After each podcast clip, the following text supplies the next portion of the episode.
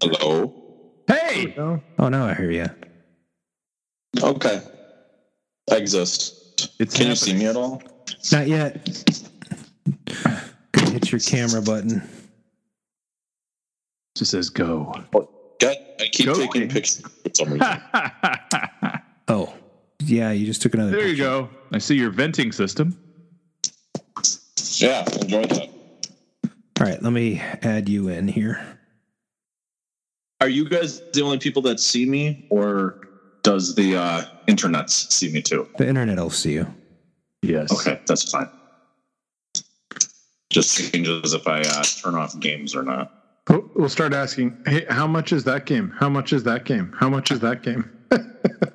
Oh, to sell? Yeah, that's why I only own two games on Pinside. I was gonna say, I love when we uh, you list a game for sale, and the game you have for sale nobody asks about, and they ask about every game around it. Well, is that one next to it for sale? Is there a sale post for that game? No, not for sale. Yeah, that looks really cool in there. Well, I'm trying. I gotta walk the walk or something. So All right, I gotta fix some stuff here. Go ahead, go about your business. on Pinside, I uh, list myself as only owning two games because I used to list myself with my whole collection, and people would call me or not call me. They would private message me regularly and be like, "How much is this one?" And I'd be like, "It's not for sale." Right. And they would be like, "Well, clearly, if you've got that many games, you're a vendor." It's like, no, I'm not. It's not for sale. Just cope. So, yeah, What what game do you get hassled about the most? that's a good question. Actually, probably Judge Dredd. Actually, early on. Interesting. Hmm. Because everybody thought it was you know you could get them all day for a thousand bucks and that clearly i would sell them for you to you for that price and it was like no Yeah. i may have paid that much for mine but it's not for sale guys sorry When I posted, um, oh god, what was it? Uh, oh, the Double Dragon for my garage for sale, and somebody asked what the price of the crow was, and I said it's not really for sale. And they go, "Well, how much do you want for it?" I said, "Okay, seven thousand dollars." And they said, "Well, that's ridiculous." I'm like, "I told you it wasn't for sale." like, Test one, if two. you offer me seven thousand dollars i will Yeah, that- seriously think about it Right. do you have all pins or do you have some arcades too? uh well do you want to go for a tour i can walk around right now Yeah, go ahead. Sure, let's do it. Actually, wait a second. Why don't we do that on the show? if you want to i don't know i can barely see myself so i'm going to film a lot of vents if i do that and like a lot of it i don't know if you can see a lot of it's off and Okay. not as interesting right now so Still cool though. Yeah, So- we, we might have you repeat this during the interview. Okay, well, if it's interesting, Carnival's over here. Nice. Uh, Hot New Game was a development cabinet for Midway, and so um, Hit the Ice was developed on that cabinet, and uh, maybe WrestleMania also. So Interesting. uh, it's a four-player JAMMA cabinet. I swap it all the time. Uh, Sega Super GTs. I have no idea what you guys are seeing. Sega Super GTs good. my racing game. Um, I used to play it at Chuck E. Cheese, and we had league and stuff like that. Um, Oh wow. I did break down and get a. Uh, I have to figure out where I am. Yeah, there it is. I did break down and get the arcade. Ah, you Street did. Fighter. Yeah. Uh, So I like Street Fighter, but my issue with Street Fighter has always been that it's uh, I don't have enough space for that game for the amount that I like it, and I could fit that one in. And it was like, okay, what the hell? Why not? Um, Viper Night Driving, Nice. uh, Jurassic Park, Bram Stoker's Dracula, obviously in work. WWF Rumble is one of the most underrated pins. That is actually a really fun pin, especially for new players. I feel like. It is. that I top agree. is awesome. So yeah, the topper is going to get better because uh, I don't know if you saw the video from Monday, but uh, I hear that Ted DiBiase is bringing a belt with him to the show. Oh, Nice. Yeah. to sell. Uh, I, reg- I regret selling mine. wow. Your I had my Royal Rumble. That's one of the ones I sold in You Hawaii. have a championship belt? Sweet. Uh, no, no. So Airborne, Galaxian, uh, Ms. Pac-Man, uh, Maximum Force, and Area 51 together, which I have a weird relationship with because my wife. That's the game that when we met, I would play in the arcade, and um, we I would call her and shoot terrorists in between the calls to feel like I wasn't doing something insane. Then, yeah, and then uh, Super Mario Brothers Mushroom World the little Nice. one, Wow. With my magic cards on it because I'm an all about nerd. And then I probably won't actually show this corner because this corner is just a cluster bomb. Um, America's Most Haunted, uh, Caribbean Cruise, Star Trek Next Gen, Dem- Demo Man, and Outrun. Wow. I, I need a next gen. So that one might be for sale if I can ever fix it.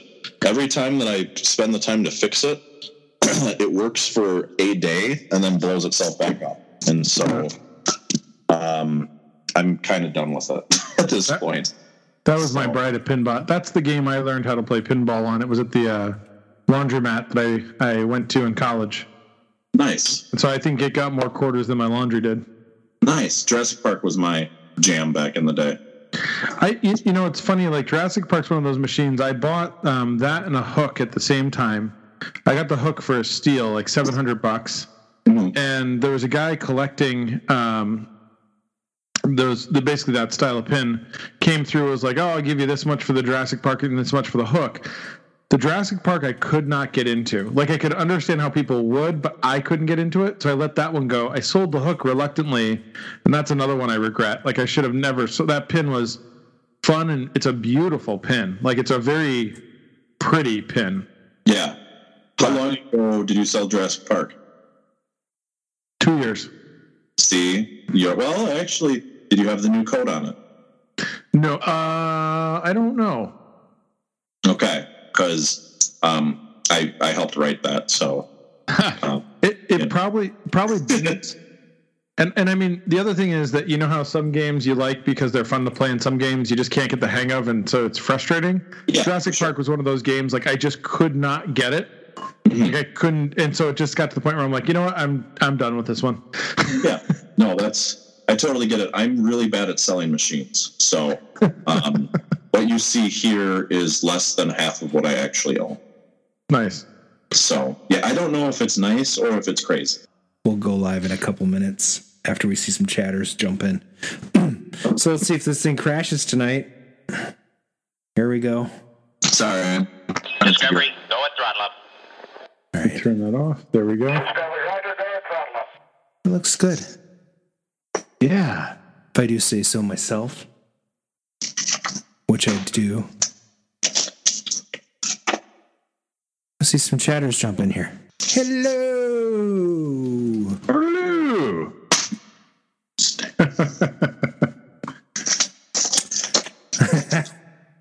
Oh, crap. I need to look something up. I got a birthday dedication tonight. We've got a birthday dedication tonight. It's a special one. 'Cause it- That's actually pretty good. Um, someone's cat's turning two years old. it's better than your doc. I like that. Yeah. we'll just do it live. And now we're up to our long distance dedication. And this one's from a little dog named Snuggles.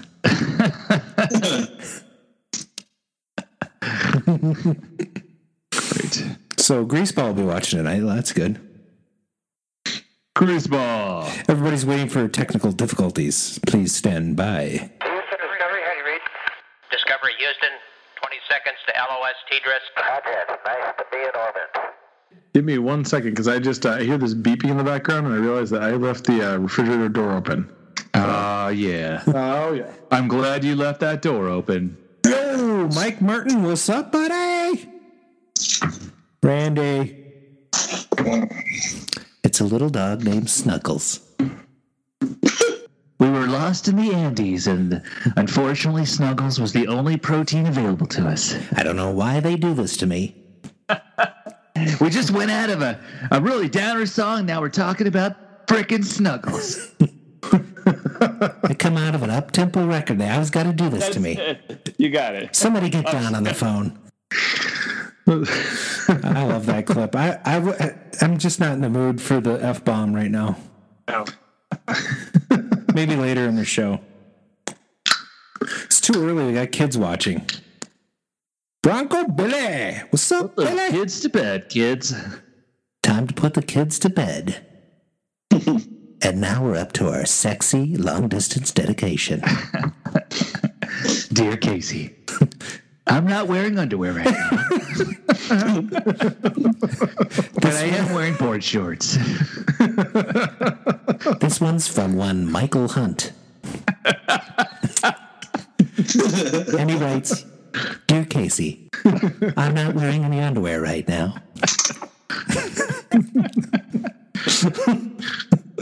But my, my compression socks are evening it all out. Oh boy. Ashton Kutcher. We have Ashton Kutcher in the chat. All right. Here we go. Three, two, one, zero, zero. Liftoff. Liftoff. Americans return to space as Discovery clears the tower. Live from KOYR Studios in Minneapolis, Minnesota, this is Arcade Radio. Hello, Commander. Computer reporting.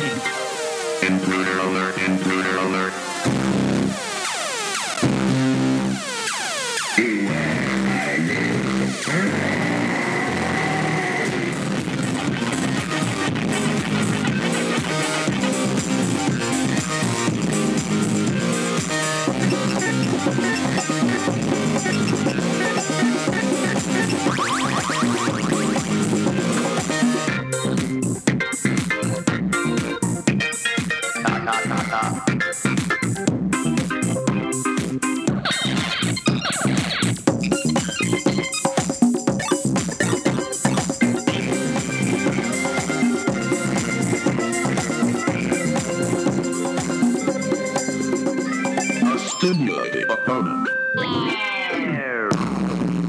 Hello, and welcome to season three, episode 10 of the Arcade Radio Podcast. Today is Thursday, February 21st, 2019, and the time is now approximately 7.23 p.m. Central. Thanks for joining us in the Arcadosphere. This is your host, Adam Stevens. I'm joined by my co-host Mark Time Shields and ParadiseArcadeShop.com head ninja, Brian Thurston Howell III. And tonight, the return of three-time guest host and Midwest Gaming Classic Mastermind, Mr. Dan Loosen. Welcome to the show.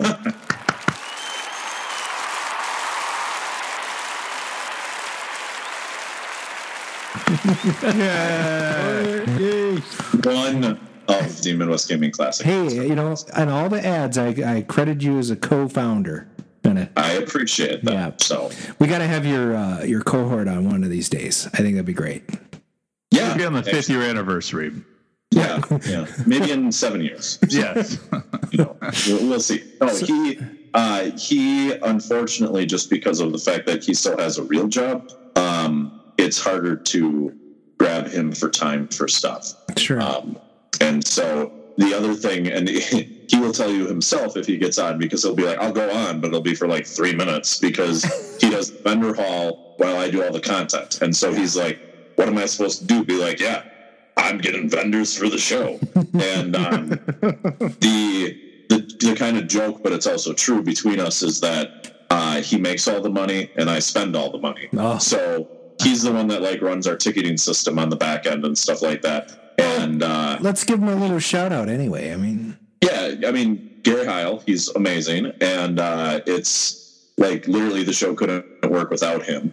But it's kind of funny because uh, just like you said, everybody kind of knows the show is my thing because when you talk with or you're curious about anything that's happening at the show, you tend to go, "Well, what's the fun stuff that's happening at the show?" And you don't just go, "Hey, can you tell me how you sell tickets?" and so like Gary could do a really good job explaining how our ticket system's set up and like how he coded that in there and stuff like that. But when it comes to the stuff that people really want to hear about, both him and I are like, yeah, it's what I have to do because otherwise he can tell you we're going to have vendors and it's going to be really exciting.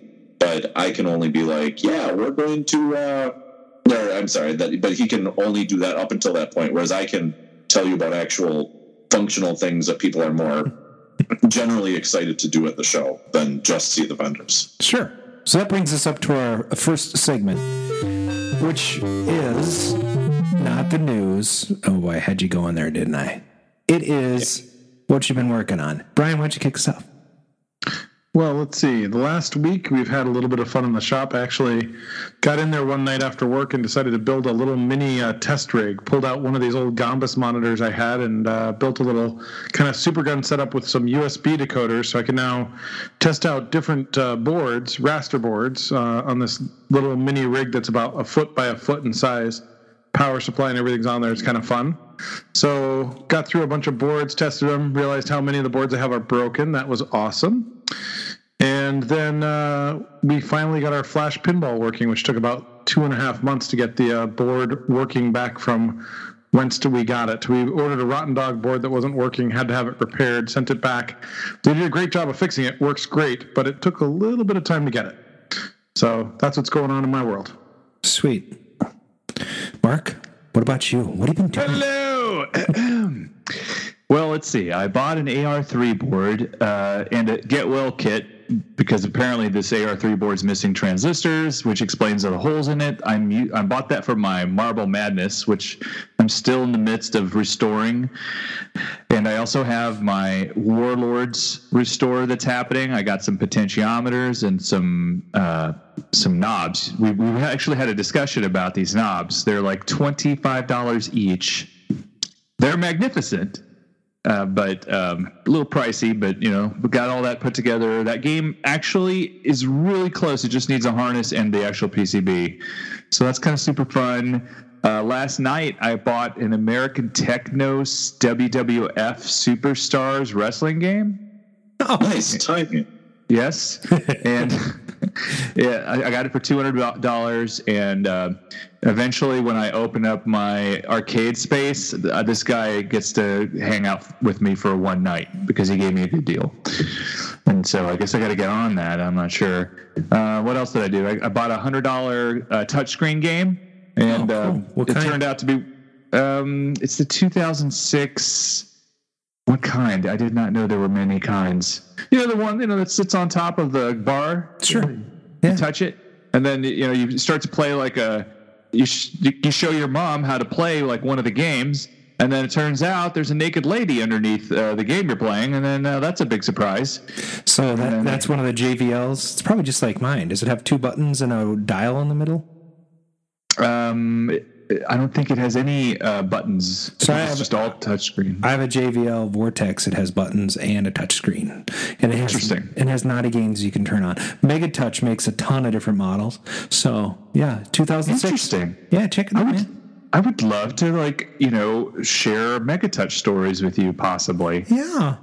Yeah. Well, Uh, my yeah, Mega Touch is sitting in the garage right now. Yeah. Speaking Mine's of on top of my beer fridge because Should I go now? perfect like fits there. What'd you say? Sorry. speaking of garages, should I go now? Are you going to go to your garage? No, I, I was gonna go next. Uh, let's see. What else do I have left? Oh, I'm throwing in the towel on my 4900 chassis, and I'm going to send that to this guy who runs Paradise Arcade Shop. He apparently has repair expertise, so I'm going to see what that's like. It's uh it's it's not my expertise. We got a guy in the shop now, Tom, who's been doing monitors for about 35 years, and the stuff he fixes is just unbelievable. So Sweet. Got I'm lucky to have him because I have him on a bunch of my stuff. But Love it. so we're about to launch a new service doing that, but we'll talk about that some other time. Okay. Yeah. So uh, mine is super brief. Um, I I've been derailed this week for arcade stuff. I did post. Uh, many of you probably saw. I gave a tour of my uh, arcade in the basement. We were going to show that on the air, but we couldn't find a way to make it to display in a way that would be quality. And since we've been having such, you know, good luck with the show starting on time and such, I, I just didn't want to do that. So I did post it out on the on the Facebook page if you want to look at it. I have been trying to be a little more active on the Facebook page, um, doing some trivia, you know, guess what video game this is, that kind of thing. So that's been kind of fun. Uh, I do have. Uh, I did have to move my journey cabinet this week. Oh. What's the condition? Well, the condition is that there's nine inches of new snow, and I had to get the snowblower out. Oh my God!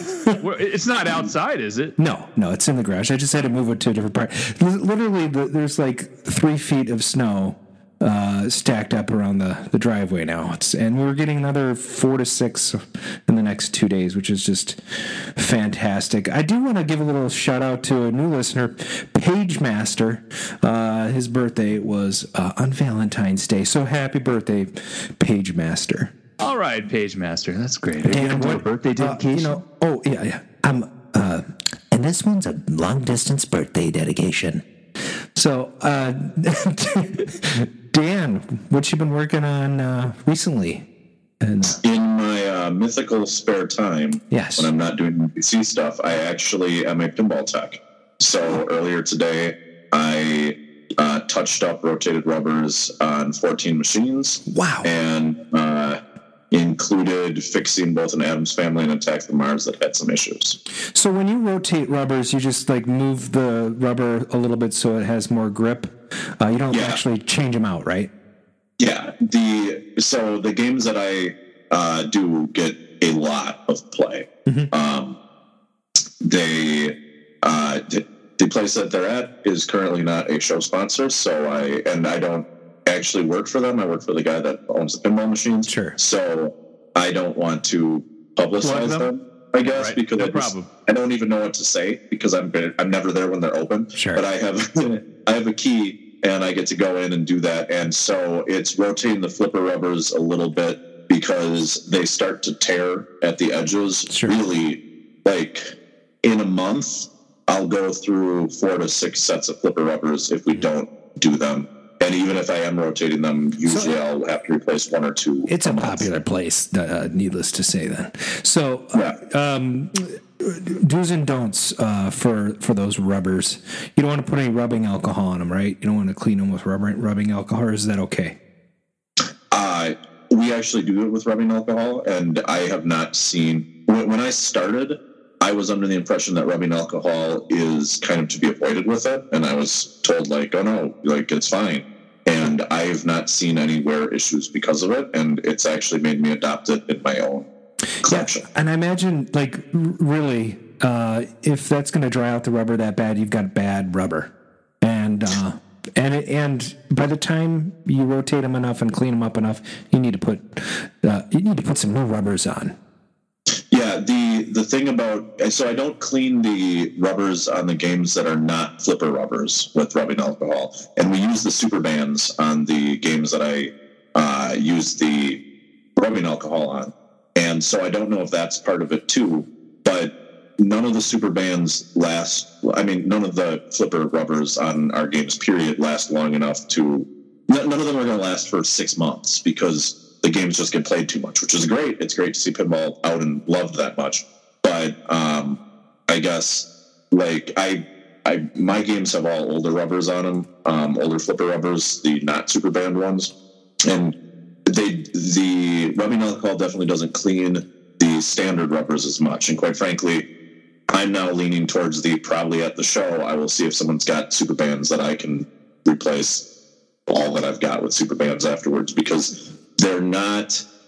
At first, I didn't like them. I kind of liked the feel, if that makes sense, of the original rubbers, and Yeah. now I've kind of been sold on them because they just they they hold up much better. Yeah, I've got super bands on my Xenon, and um, they're a little harder to get on the uh, flipper, if you ask me. But once they're on, Yeah, uh, they work really well, and they and they don't. uh, I make my hands bleed regularly when I do that. I got myself today on one of them actually as I rotated it. So Amazing how tough those things are. Uh, Yeah. but well worth well worth the effort. Um, so Yeah. I think uh, we're going to move on to the the next segment, which is of course uh, the arcade news with Brian Armitage. And what a riveting news segment we have today. uh, there was a new Tapper High score set. Uh, so, Will Snowflake Rosa once uh, held the world record in uh, 19 on the 1983 game. Lauren Fedderstone holds the current high score of 14 million until Rosa's score. Uh, Rosa took over at 14 million 826. What was interesting about this, uh, I didn't see the clip, but uh, our, our own host here, uh, Time Runner Shields, was uh, giving an account of this and how his wife was basically heckling him through the uh, broadcast. And at one point, the handle broke off the machine, and he kind of called it quits at that point. So, uh, said he felt he could keep going. Kind of an interesting high record or high score set. Another thing I uh, looked up this week just for uh, giggles was, you know, there's so there's multiple high score uh, boards now, and I just looked to see what the latest was on Aurcade and 2.9 million by Peter Hahn at Galloping Ghost on Alien versus Predator, which is interesting because that puts him third on the Twin Galaxies high score, uh, but the, high score there was not set. I was set in 2018, so a lot of high scores going on. Now, another thing that was going on in the last month, it was uh, get your kid stuck in a crane machine month. Yeah. So the guy in New Hampshire who was a school teacher, a school teacher who got his six-year-old to climb into a crane machine and start handing him prizes, was. Uh, finally sentenced $1000 uh, two years of suspended sentence 90 days of in a house of corrections i don't know what a house of corrections is but it sounded interesting and he has to go to counseling. He has to go to counseling and stay out of the Salem Mall for two years. And while the sentencing was going on, there was a two-year-old in Alabama doing a repeat performance and got stuck in a claw machine at Rotolo's Pizzeria. This thing happens a lot. I posted a, a while back on the Arcade Radio Facebook page a compilation set of photos of kids getting trapped in there. It's the funniest thing. They're usually standing in there with their lip out, like they knew they shouldn't have gone in, but they did. Uh, it's odd that a dad would send their kid into the machine. Um, So the one that the dad sent his kid into was one of these ones with like a switch and like high-end games. So he was handing him like, you know, 200 to 500 dollar systems out of this machine. yeah, well, he, can- he deserves what he gets. He's going to hell. Well, I mean, you know, it's funny because like this honestly this was a teacher. He's going to hell. Whoops. And it's- in other he was news, teaching. I'm sorry. Go ahead. I, well, you know, I do have to say teachers don't make great money, so Got to supplement. well, the interesting thing about his article was they said this teacher was actually paid 85,000 a year. well, Oh. he could afford a switch then. He could probably afford a Switch. All right. I mean, I don't know. So it puts the value on on. Uh, anyways, so uh, in other news, a mint condition Super Mario Brothers cartridge from 1985 sold for 140 thousand dollars. Kind of the high, this is the highest or most expensive uh, cartridge to ever sell. What made this one special was it was uh, coveted from a test market launch for the NES uh, that was uh, launched in New York City and Los Angeles. There's very few of these out there, and uh, prior to this, uh, I believe the record was 100,000. Uh, oh, sorry, it was 42,000 in a shrink wrapped copy of Super Mario Brothers in 2017. So, This is that one. I know a little bit about that. Yeah, Uh, yeah, I was going to ask you about that. That is the only Oh, oh, market in that game.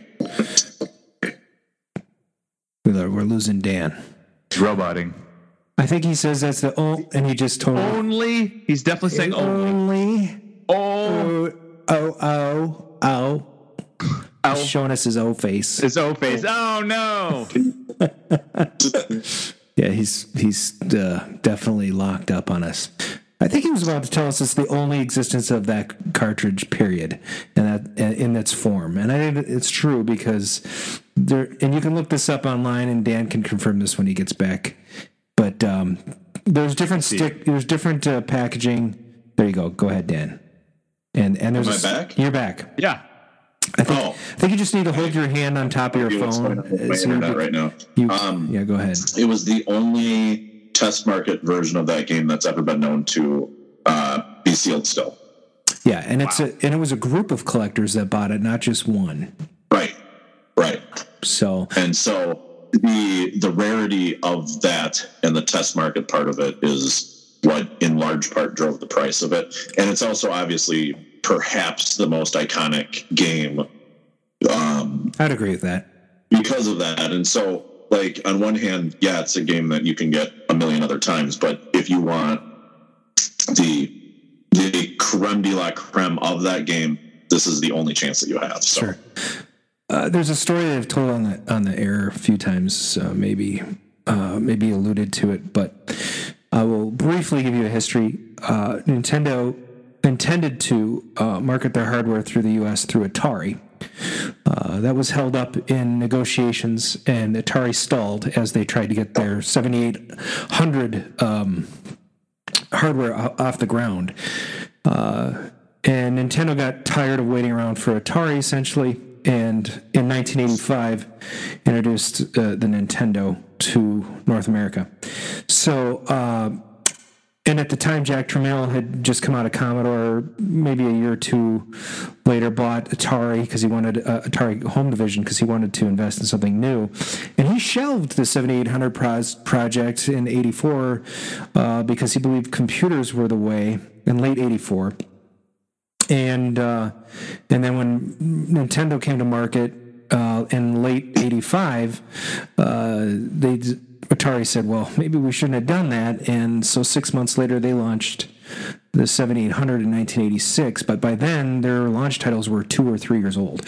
So and the hardware was vastly inferior to the Nintendo as far as how they utilized it and what the Nintendo was able to do. And Super Mario Brothers was just, I mean, it it was unbelievable. I can't. I I must have played. I put in so many hours on that game, and I still do the turtle trick and get multiple lives and know where all the warp zones are. And I just I love that game. So it's kind of an interesting story. I was I was actually very skeptical when I saw the price tag on that, but uh, there's a couple of websites out there that will tell you why it's worth it, what it is, uh, and. And it has all, everything to do with the little sealed sticker and uh, and how they identified it. And WATA, I guess, was the company that uh, verified it and it went for action. So that's just a really cool story. Um, you want to do the next, now that now that I've uh, derailed everybody? Go ahead and uh, get on with your And, bad well, Brian. Uh, can I just link something real quick here? Sure. Uh, Wata's coming to our show, and um, I will just say keep watching our site if you're into Nintendo stuff, because we're going to be making quite an announcement teamed up with them about something Nintendo related sometime soon. Oh, very cool. Hmm. Awesome. In got- final news for today, in the in the news segment, we'll have a lot more news about the uh, MGC coming up soon. But in the final uh, news of the news segment, uh, Super Impulse is uh, releasing a new set of card-sized arcade emulators uh, coming this fall. They've been known for doing tiny arcade cabinets with arcade classics, but they're going to release these almost credit card-sized games for about twenty to twenty-five dollars with titles like Tetris, Missile Command, Centipede, Pac-Man, and Pong you know, this is kind of a throwback to those old little LCD things that I think most of us used to play with at some point, except these games look a lot more sophisticated than the ones I had growing up. Sweet. We do have one uh, other uh, news item that if you did, if you happened to catch KARE Eleven last week, uh, apparently Brian, myself, Steve Murky, and a couple others were uh, Randy Gelking were on uh, KARE Eleven. Our our arcades were featured in a in a segment about people that have these games in their basement. Um, if anybody has a link to that segment, I'd love to see it because I, I didn't see it, but uh, I just thought it was worth mentioning. Randy pointed that out. Thank you, sir. Uh, and I think that brings us right up to Back in 82, I used to be able to throw a pigskin quarter mile. Back, back to the cave with, with Time Runner. Why are things so heavy in the future? Is there a problem with the Earth's gravitational pull? You know, I wish I could do this segment as Uncle Rico the whole time. Back in 82. Back in 84, there were technology news. It's funny because you already brought up Atari 7800, and my technology news was that Atari announced the 7800, a next gen console compatible with 2600 cartridges, and then shelved it until 86. well, there you go. Sorry to hijack the news. I, or Hijack! hijacked. Yes, um, it- but what's funny about that? I never wanted to buy one. Anybody in this uh, chat uh, own a seventy? Was it 70, 7800? I, I don't know why I have trouble. I, I with it. think no, because for me, f- for me, uh, I didn't release even I didn't even have an Atari twenty six hundred. oh my god! Yeah, I had Really? to I had to go to the neighbor's house, and then the neigh- all, one of my other neighbors had a ColecoVision, which I liked better. But Right, I didn't own mine back in the day, right. but I know someone that did, and uh, I really wanted one back in the day. and But like, I mean, the the quick story is that my dad, when I was very young, we got a 2600 because he loved Space Invaders, and it was cheap, and so we got that. And then the Nintendo came out, and I was like. That's what I need. And my dad was like, You have a 2600. What's your problem? It's the exact same thing. And I was like, No, it's not, Dad. Like, how can I show this to you? And he wouldn't believe me. But the positive that came out of that is, that he would take me from rummage sale to rummage sale looking for games. So I got like this kind of collector mentality to myself very early on. Sure. And uh, I actually still have all the games that I found back then, and I really enjoyed the 2600. And then I kind of always stayed a generation behind. Mm-hmm. And the positive about that is it's super cheap to get into the Sure. uh, previous generation. It's really interesting. I got my first uh, Nintendo probably in 1989, only four years after, but it was at a garage sale. So somebody was already done with it four years later, which I thought was really interesting because I didn't pay much for it, maybe 20 bucks. You know? Yeah. My first one, I would say, was probably around the same time, uh, maybe a little bit later even, and it was at a card show. And I had been saving my money forever, and my dad was super angry that he took me to the card show and that I had enough money for it. But I bought it, and uh, it came. It was like a Nintendo with five games and two controllers, and I think it was like forty bucks, and I I still have it to this day. Nice. That's great. I love that. Uh, I, if anybody is interested, what's the, what's the one called? It's uh, is it the AVG? Is that the the new Nintendo FPGA version? Uh, I, I have it. I should know what it's called. I think it's called the AVG. I can't remember. Anyway, it's There's a few different ones. Yeah, but the, this one's FPGA, so it actually uh, emulates the hardware at the hardware level instead of having the emulator built in and timings are usually off and such. But anyway, I have that and I have a multi cart, so I don't. I still have my toaster version and an action set and all that, but I I play the AVG all the time. I love it. It's funny that that reminds me. You know, last year we talked about the Atari VCS that had the Kickstarter that raised three million dollars last year. Where is that thing? I, you know what? On the 7800 thing, um, there's a Not guy. the question I'm answering. What So- do you? Hold on. What do you? What do you? No, go, anyway, I don't want to derail you. Go ahead. I was just going to mention Curt Vendel. Ten years ago, he announced the Atari 7800 XM, uh, and it is uh, still in development, and which uh, I purchased ten years ago. Is that? Oh, oh, 10 years ago. Yeah. So you, so you're, but did you go into this VCS thing?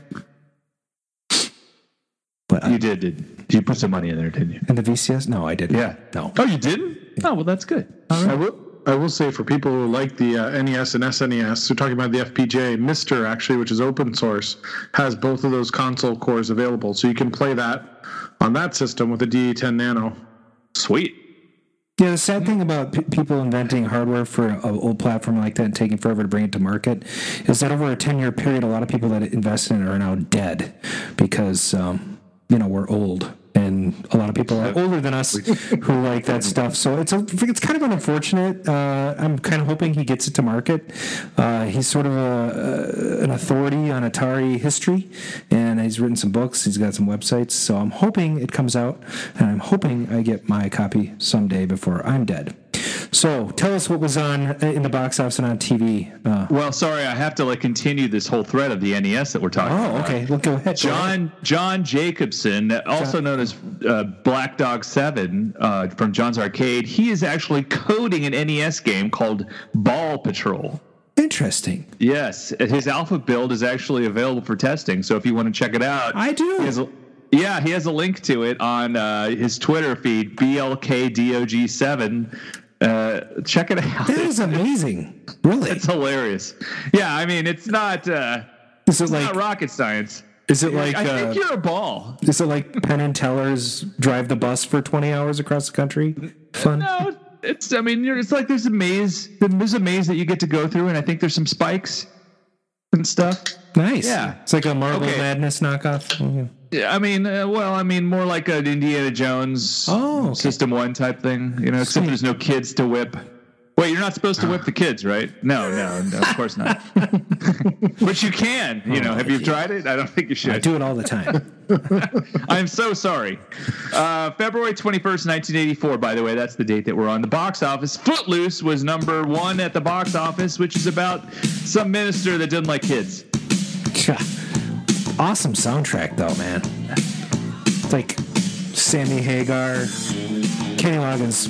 You know, this was probably his first. No, Caddyshack, and then Caddyshack too. Caddyshack. And What's funny is that um, I remember watching Caddyshack on VHS, and the song that was popular in Caddyshack, which is escaping me right now, but we thought our VHS I'm tape All Right. was messed up.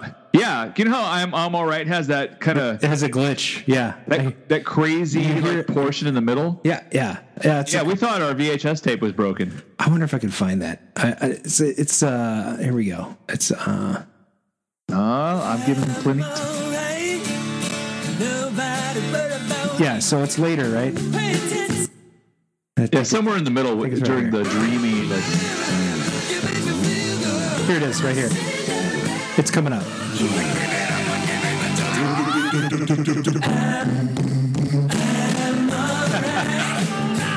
How's that? Did I do that? Yeah, I don't know why in the 80s I thought it was wrong. Anyway, uh, five degrees of Kevin Bacon. Is anybody? Six. any- is it six? Six oh, man, degrees. my notes are wrong. No wonder it was so easy to play. six degrees of separation. Kevin I, I thought Brian was going to bring something up with that. Three, three degrees. Brian says So it's my, three my, degrees. my ex-wife Yes. called the city planner for Philadelphia, city you know a little bit about, Mark, who is Ed Bacon, Kevin Bacon's father. Oh. And so, for the uh, during the '80s, Ed Bacon was the city planner for Philadelphia and was responsible for the buildings being limited below the height of uh, City Hall. That's so And weird that because got let loose. Ed Bacon is my uncle. that is very weird. So, So, anyways, two degrees so for I think three degrees. was there anything on TV? Because I'd really like to know.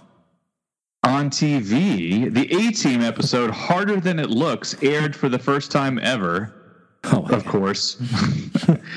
Action nerds everywhere rejoiced as the A team decided that rescuing a kidnapped victim would be a piece of cake. These men promptly escaped That's a direct quote. from security stockade to the Los Angeles underground.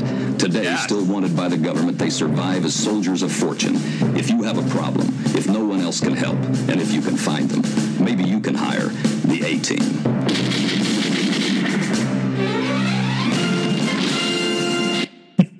Nice. wow, I go out line and return to the sound of gunshots. Awesome. I love that. Um, love so let's see. They said TV. it's a piece of cake, except that when the ransom money is left behind, the victim insists on having one of the kidnappers rescued as well. What a crazy twist! Uh, does anybody here have a favorite A Team episode? Oh man, every episode that they knock out BA to make him fly. In a helicopter, typically, right? yeah, that's true. I feel like they did that every episode. They did that almost they every could- episode. It's pretty much everyone. Yeah, I can't remember specific episodes because they're so formulaic. You know, it's like Well, we go to this small town, somebody's under oppression. We need to take the, all the materials in this barn and make a catapult. And we'll kick the bad guys' asses. Jeeps flip, helicopters fly by, BA gets mad, threatens to kill Murdock. Everybody wins. And it's wonderful. It is. It is wonderful. episode right now. They're so good. They're so good. my and now my new question: Stephen J. is Cannell. What's it? What's Stephen? what's in the juke? Oh. What's in right now? Hello Put that beer welcome down. to What's in the Juke.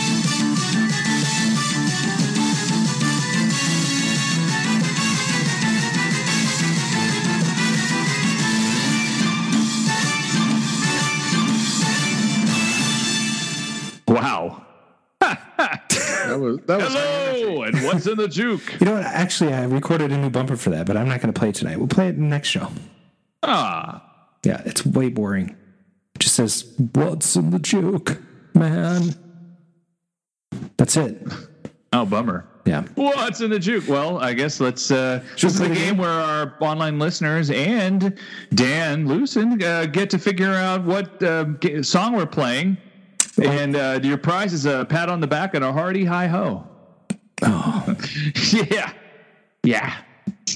Mr. Peabody, welcome to the show. AVS, by the way, it's not the AVG. AVG is uh, like a graphics chip. AVS is the Nintendo FPGA. Okay.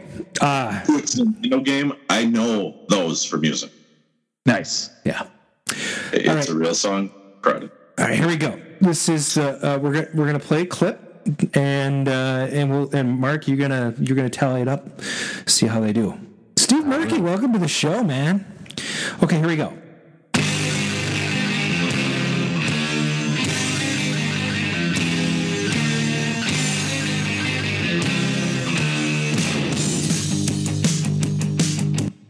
Think that's enough?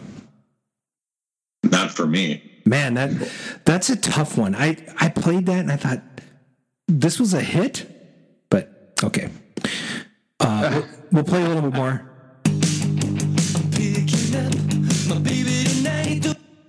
Now you got to know who it is. Rick Springfield. Casey pulls out the first half point. Right. That's on. Yep. And the song. The song is. Where is my. Oh, here we go. Excuse me, I've got some hiccups going on here. Yeah. Oh, here. Yeah, here we go. Half point. So, uh, tip throw through the tulips not correct. I've done Oh my everything God. for you. We- we're- No. no, none of these are correct. I think we'll play a little bit more, and then we're gonna ditch this song. And that's one of these songs. It's one of the problems when you have these songs.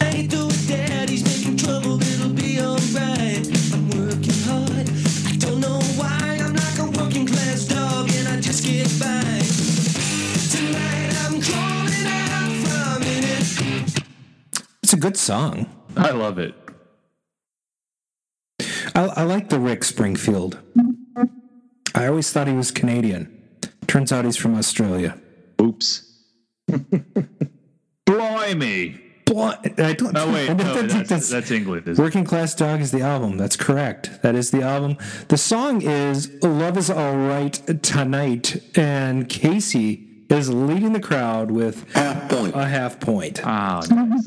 Okay. All right. So the next the next one Jeez. This guy just loves to play clips. All right, here we go. Oh, there's fighting.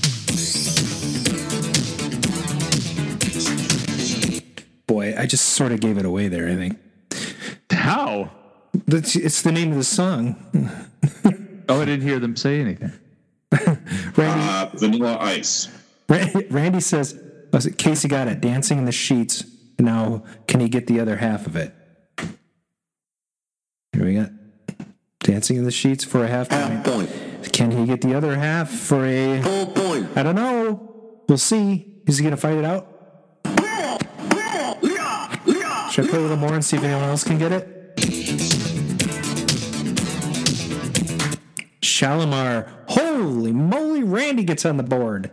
Randy's on the board with a half point, and Casey's on the board with a half point. Half point. All right? So, next track. Sweet. This one's going to be really quick. That's that's, that's all I'm giving. Cowbell. These were cowbell. I should rewind that, do that again. I think it was good. Here we go. Loverboy. God dang, that guy is good. Half point. Yeah. And he gets the full Full point point. For both the song and the artist. Working for the Weekend by Loverboy. Mr. Peabody, you were really quick. You were close, but not close enough. So close. Yeah. Randy says, I'll do the ones we get stuck on. All right, here's the next one.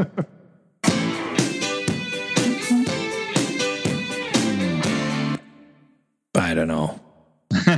That's all you need. Man, this might be the be- my favorite band of the 80s. And I, I don't know. I like the Cars. I like Journey. uh, But these guys, man, they, they were yeah, Private Eyes, Hall and Oates, Casey. God dang it. Point. Good. Get the horn I know, right? Full point. For Casey Relford. We got to put Casey on a delay. We should. Okay. All right. We're gonna read.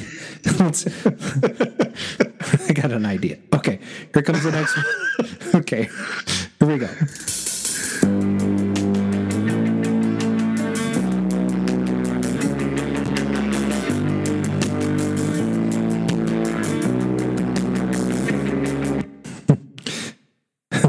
I recognize that song, but that's as far as I go. Let's see here. Um, I'm looking in the chat. I don't see anybody posting anything. Um, wow. It's this is taking people a little bit. I'll play a little more.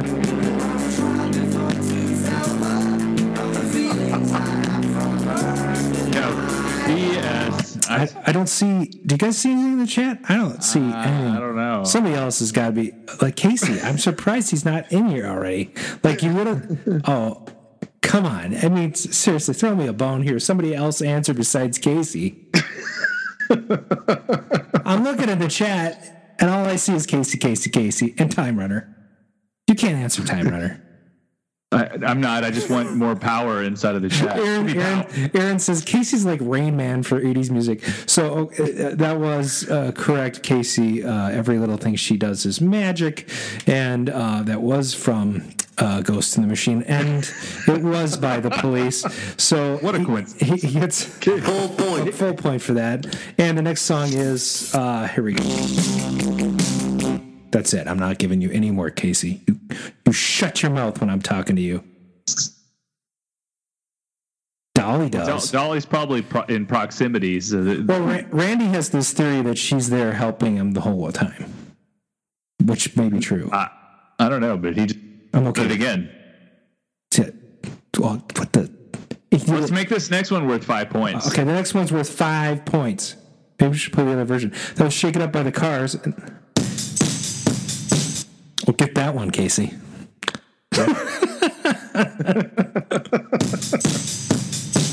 if he gets his, I say we just don't do the, the next three songs. Don't finish. Right. There's no. Aaron says he's seen Casey's answer literally when the music comes on. And he said FML, which I think means Farm My Life. oh my gosh. He got it. He was like, thro- it's like he was spitballing it and throwing everything up at the wall. That cannot be real. Then the next one's worth ten points. He's got to be cheating. He's got to be cheating. Wow. There was two drum beats. Listen to this. that cannot be real. How could he get that? My God. Well, uh, Randy uh, Go Go's yes. They, this may have been 1983, but it was it was on the charts in '84. So uh, th- this was off their second album, I think. Right? That that must have tripped Randy up. Vacation? He had it, but he was confused with the 83 84 thing. Yeah, I don't know. All right, next one. Seriously? I mean, ser- like, let's just ask Dan. Dan, you get 10 points if you can answer this right now. Oh, I dude. recognize the song. I'm terrible at this stuff. Dude, Aaron got it. Aaron got centerfold. Oh, okay, yep, okay. Hey, I think if you had given me 10 minutes, I could have gotten there, but that would have been a lot of dead air. Aaron gets a half point. He's on the board. Casey followed it up with the band. Gets a half point for J. Geils centerfold. Okay. All right. Wait, no, wait. That, that was that was uh, five points. So that that means Aaron got five points and Casey got five points. Shoot. This one's worth 20. Okay. this next one's worth 20. Uh, okay. This is this is not even fair.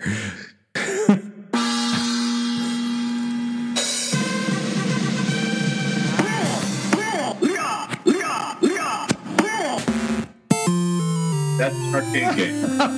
I can do that.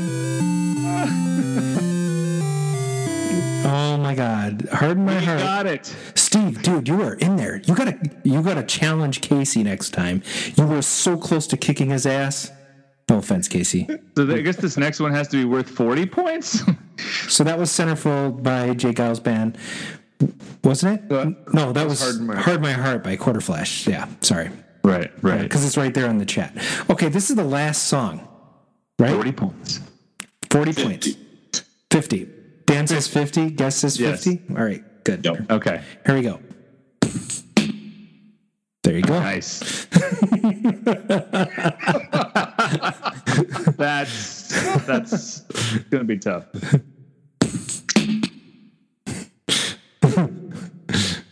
Uh, Hold so Jesus.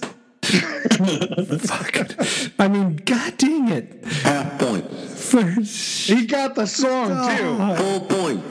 Casey and Ralph just freaking wiping the walls with everybody as usual. We're gonna have to come up with a new 99 segment. points, right? I think I think we might have to do this live. Uh, we'll have like a, a qualification round, and then we got to bring two of the users, and we'll do this for one of the episodes. I think it should be fun. We'll bring two users on, and then we'll pit them against each other live on the show. So there's no delay. There's there's absolutely no way that somebody's getting an advantage because of their better broadband, and uh, and we'll do. What do you guys think? I think that's great. Um, hey, I just actually sent you. Dolly sent me video of Casey playing to show what he what happens when he plays. So maybe we'll we'll bring that up in the next show or something when we. Throw that on the Facebook. Man, well, that's more than Billy Mitchell has to defend his score. I mean, oh, did I say that out loud? Wow. Casey's like like in like sweat like you know the gear that you go to the gym in and he's like hunched over and just you know like I was like what is happening this is amazing What I love is how there's like the strategy of getting either the name of the band or the name of the song out first, so that you at least get half the point, Right? Yeah, exactly. and then you get the other one. So nobody types the whole thing anymore. Right. so the results are Casey has 85 points Aaron had five and Randall in the third place with a half I think he set the high score on this shit tonight. I this is like this really good. Seriously. whoa Wow, that's that's just nuts. I, I I'm a little disappointed. You know, I, I don't want to have. You know, it's it's kind of nice when Casey takes a break from the show, um, but we love to have you on, and you're an awesome competitor, and you're really good at answering those songs. So. Uh, identifying those songs, so it's it's awesome to have you on board, and I hope everybody has fun playing that segment. That brings us to our next segment. Wait a minute, we don't have a voicemail today, do we? No Okay. All right, let's just we're just going out here.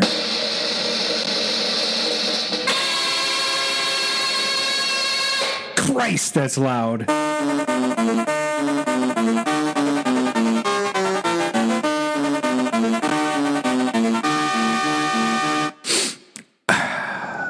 That means that the guest is on. Welcome to the show again, Mr. Dan Loosen. Hello. Hello yeah Yay! thanks for Baby. turning on all those games for us. Yeah. It is funny. I mean, it's good to have.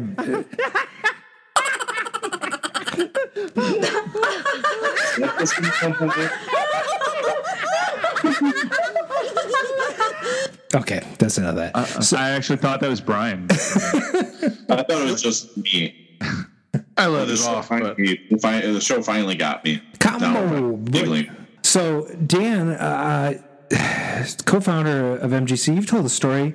Uh, you know, Goat Store, uh, the ups and downs of MGC, getting it on rails again, and now you're at the Milwaukee, at the Wisconsin Center. I'm sorry, and the Wisconsin Center is a fantastic. I said it, Brian. I said it out loud. It's a fantastic venue for a uh, convention such as yours. Uh, tell me what you what it's like to be there for the second year uh, in a row. Okay, well, first I'll say it's an almost fantastic venue. There's some things that have been difficult because, for instance, um, they're they're the largest convention center in the state, and so like as of this weekend, they are holding for ten days straight. I think it is the Wisconsin Auto Show, and so every auto manufacturer is going to have cars there set up and doing their own thing, and so this center is used to a lot of really big groups coming in with um, huge like I'm going to come in with my I don't have a Chevrolet, but I'm going to come in with Chevrolet and we're going to buy, you know, this much square foot and this is how it works and blah, blah. And for us, the thing that's unique is that so much of our show is fan driven, where it's not companies coming in, it's individual collectors and people that are going to bring in like a game.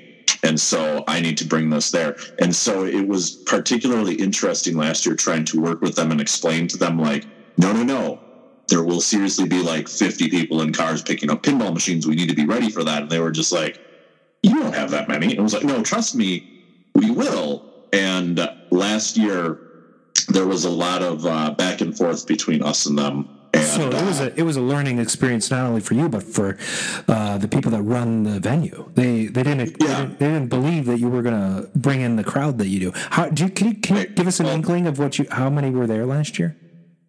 We okay. So last year we drew about twelve thousand people, which is actually identical to our final year of the Sheraton.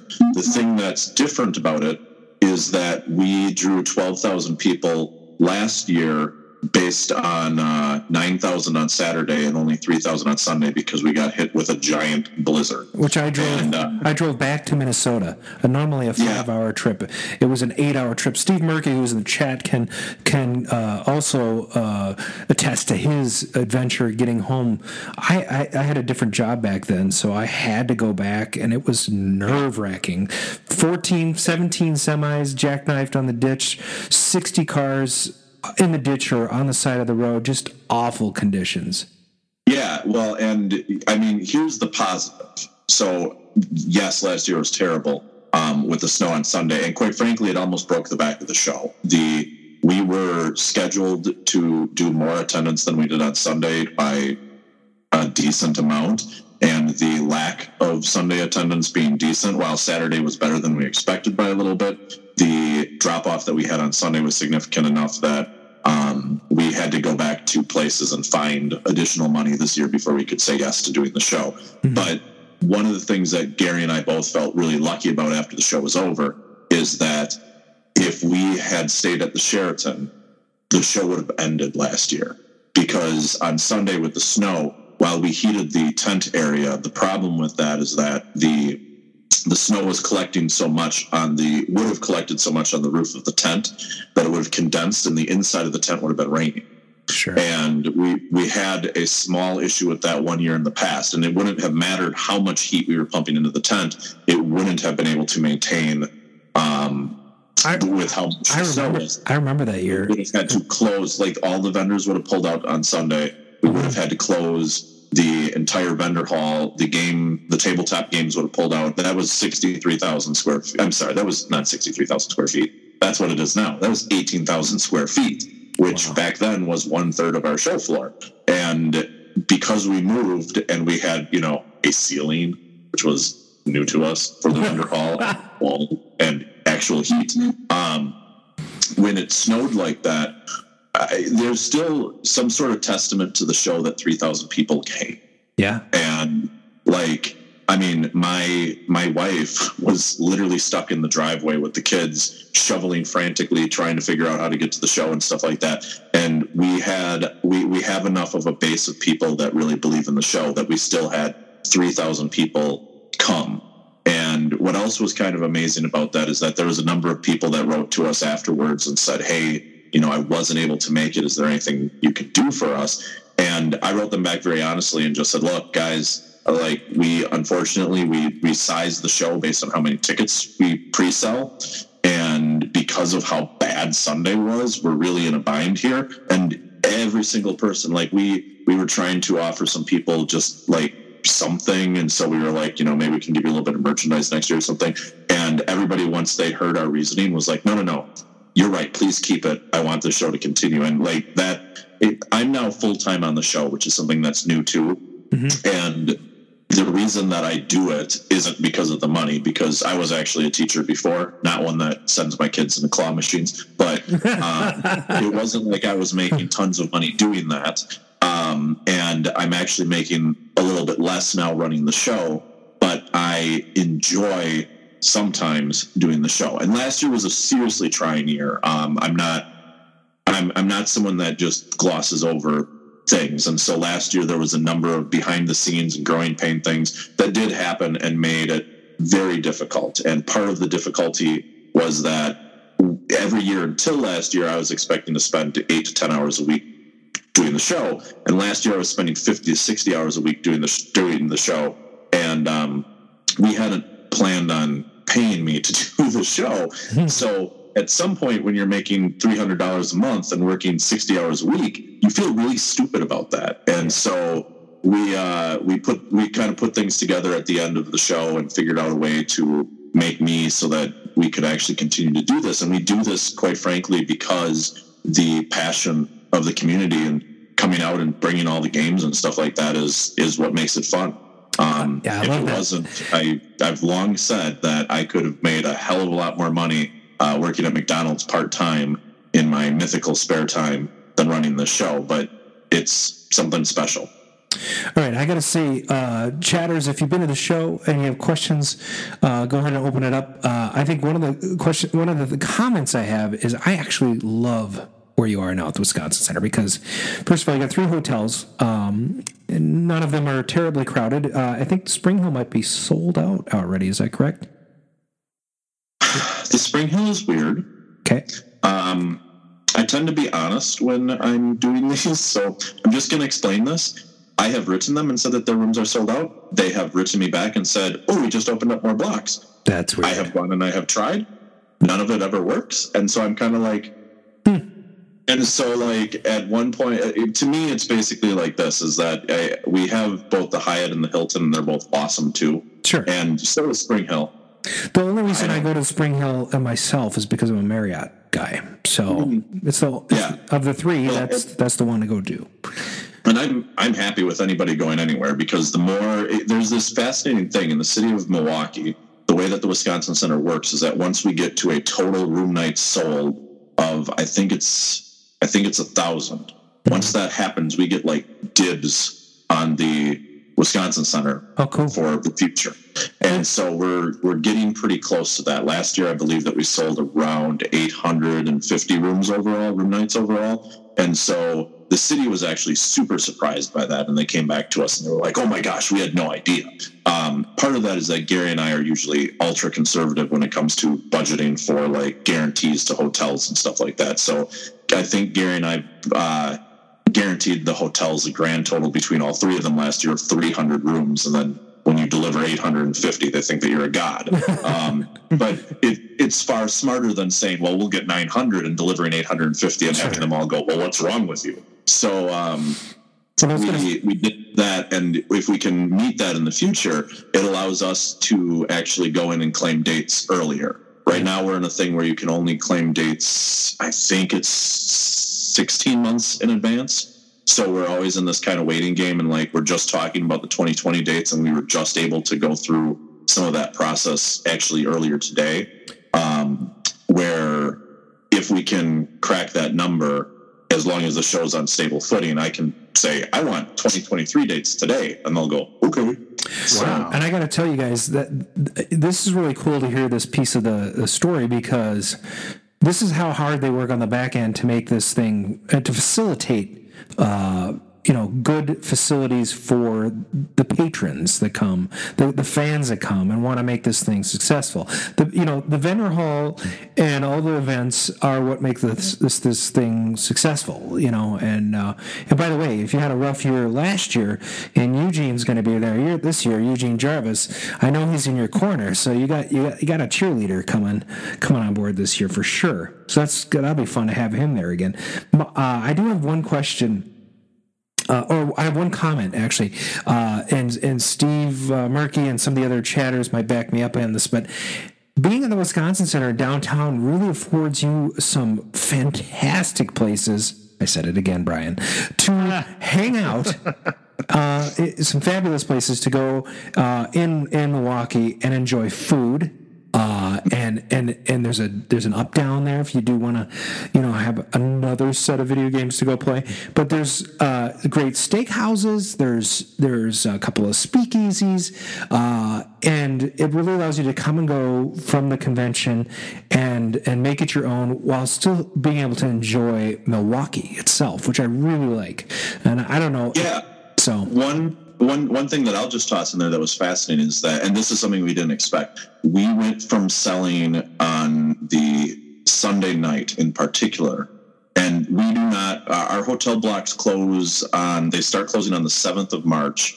Um, and I always try pushing them. So chances are they won't close on the seventh of, seventh of March, but that's when they start to close. And um, we, when we had closed our blocks last year, had sold something like 60 room nights on Sunday, which on one hand, when I had just said that, you know, Sunday was a night that, or overall we sold 850 room nights, it doesn't seem like that much. But compared to the previous year that our Sunday room nights was like four, selling 60 is like insane. And it mm-hmm. shows that people are interested in seeing what's surrounding there. And quite frankly, like there's a eating place. It's called Build a Breakfast, Build a Burger. That's within a block of the Hilton. That's like one of my fav- family's favorite places. And so we'll drive downtown, park there, go in there and eat. And so like lately when I've been going down to the Wisconsin Center, I've been like, Ooh, I'm going to walk over there and get a, you know, sit down and get a quick breakfast thing or whatever while this is going on. And so it gives us a lot more of those options. Before there was really very few in Brookfield. And, um, I mean, Milwaukee is the big city. And so it's nice to have the city kind of get behind us. And like they did a bunch of things too. I actually have just in the other room, uh, they put up these big banners for us on all the poles downtown that have all said, you know, welcome Midwest Gaming Classic. And that's cool. it was, yeah. And like, honestly, driving down there was kind of like, whoa, We're real. We're legit. yeah like I, this is real so um and like i actually asked them if i could grab a few of them after the show. And so i have three or four of them because i was just like that's so cool and i can't believe that they did that. And so it's it's definitely nice to have some of that backing. And that's not to say by the way that brookfield didn't do that. Brookfield um became a very good partner with us as the years went on. Um, when they first started they were they wouldn't talk to me. Yeah. But then as basically one year the news media called up their visitors bureau and was like, you know, why aren't you at the show? And they're like, oh, we come to that show all the time. And then they came out and at that interview, after that interview, they came to me and they were like, this is amazing. We need to help you. And then they were an outstanding partner with us in Brookfield. So I'm not I'm not downplaying Brookfield's role, but it's exciting to be. I mean, there, there's a bunch of stuff that's going on in our downtown right now. There's the brand new Bucks Arena that is like four blocks away. Um, there's a trolley that they just opened up, which is, I mean, I like it, and it's free right now. So you can, if you walk two blocks from where the Hilton is, you can board the trolley and you can ride it across town. And the road on it's kind of weird right now, but um, you can go to a couple places to see some things. And so there's there's more opportunity to actually see things around you than there was before. Yeah, and I would say uh, the Brookfield, you know, when you go to some place for a number of years, which uh, I did, you know, for MGC, and I know I know some of the other people in the chat did, and and, and other listeners that will catch us in the uh, in in the coming weeks. But uh, the interesting thing is is when you get to a place like that, and and I've been to other conventions also where it really feels like home. And so, like, I could go to the Brookfield when the convention wasn't going on, and I knew the bartenders. You know, I knew Right. I knew the front desk, and that is really cool because you can go in and be like, they- like they recognize you. And you're like, yeah, Right. I, I go to MGC. Oh yeah, yeah, I love that. Right. You know, so they they immediately have this bond, right? And you get either free drinks or they treat you special. And there's Right. that that there's that bond, and you really feel like they're family. So I, while I'm very sad to have lost my family at Brookfield, uh, I'm really excited to see how things pan out in the new space. There are new sort of uh, patterns that we're getting into as as friends groups when we hang out. Uh, we did the Capital Grille last year, but I just learned that the Milwaukee Steakhouse, which I love to go to while I'm there, is nine minutes from the venue. Like period. Like I can get there like right away. So I'm super So- excited. So let me tell you something actually kind of funny about that. The Sheraton, um, literally while I was with meeting with the Wisconsin Center, um, we were meet, meeting for lunch. Uh, I guess this was just a year ago in summer, and this was before we had the show there. And every year I would take a meeting with them, and then every year after I was done with the meeting with them, it, there would be something stupid. Like one year they were like, "Yes, every pinball machine that you plug in is two hundred and fifty dollars, and our people need to set it up." And I was like, "Okay, bye," because we don't have, we've never grossed a quarter of a million dollars just for electricity. Like that's impossible. And so we would always do the meeting and just kind of do that and then explain like and then say, okay, you know, we've got to go back. Now we were very concerned with the Sheraton the previous year for a number of things, and it wasn't necessarily the venue; it was also just how many people we were getting, and the tent we knew wasn't like a long-term solution. And the city of Brookfield was building a new convention center, which they are still doing but the convention center, which had been promised to me to be 120,000 square feet, became a 40,000 square foot convention center, which they were like, but you can split it into different rooms. And I was like, unless if each room becomes 40,000 square feet, that doesn't help me. and um, they like, so we kind of knew that this was going to have to happen one way or the other. And so the fascinating thing that happened is while I was meeting with the Wisconsin Center, my phone buzzed and I checked it because, and I was meeting by myself. Gary would always meet with me with the Sheraton because, as he would say, he has to take off work, so he's only going to do the one that we're serious about. So that's how not serious we were about the Wisconsin Center at the time. Um, I picked up my phone to see what bu- the buzzing was, and it was that the my saleswoman at the Sheraton had contacted me, and I glanced at the email, and she said, "Hey, we've got to move our meeting for tomorrow. We've just been sold, and so there's a lot of personnel changes going on here." And I said, I I looked at my phone and I hit reply, and I just said, "Oh no, anybody that I know," and she was like, "I don't think that it's many people that you know."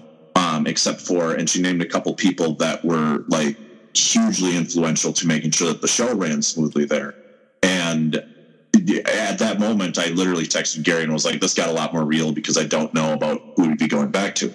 So that's all one side of that, and kind of how the Wisconsin Center side got more real. I mean, they also made us a considerably better offer than they ever had before. We did not pay a quarter million dollars for electricity last year because that's Thank stupid. Um, But here's what's amazing. After we made the announcement, we got contacted by five or six of the Sheraton employees that said, We love your show so much. Can I volunteer for you this year?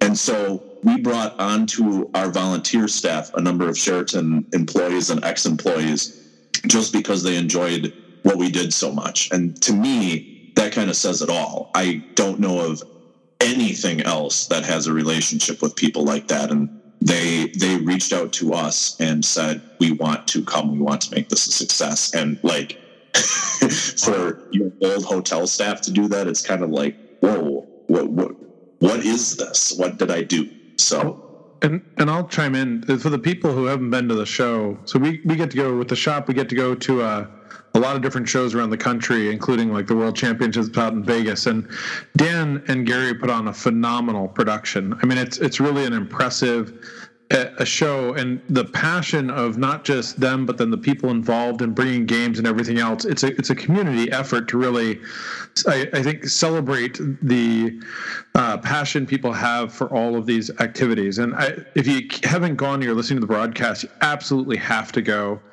um, Dan, so uh, Tony Schroeder has a, a question for you, though, and uh, it's kind of an interesting question. Uh, what is the wildest thing to ever happen at the event, uh, whether it's devastating, surprising, or you know otherwise? But what's kind of the most interesting thing, I guess, or wildest thing that stands out in your mind over the years you've been doing it? Oh, that's that's uh that's a great question.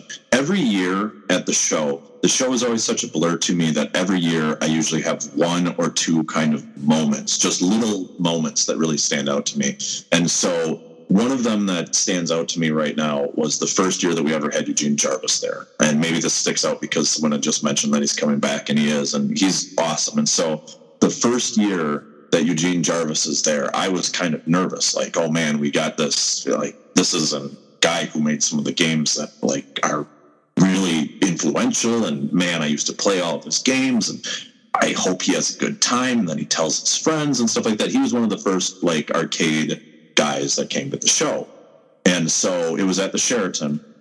And I was walking one direction down the hall and he was walking the other direction. And as that was happening, he caught my eye and he like goes, Dan! And I was like, oh no, what just happened? And he goes, come here, come here, come here. And I was like, okay. And I was thinking to myself, like, well, what in the world just happened?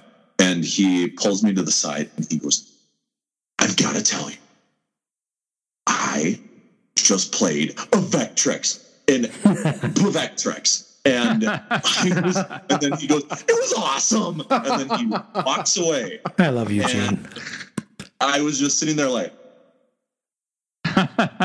okay. Yeah. And so, like, the, a lot of the stuff like that, I mean, I, I have a lot of the positive things that stand out. There's been negative things too, but um, I don't tend to think of them as the wild things because the like my background other than teaching, I used to work for Six Flags and I was a full time member of management that was in charge of. I think I remember this story.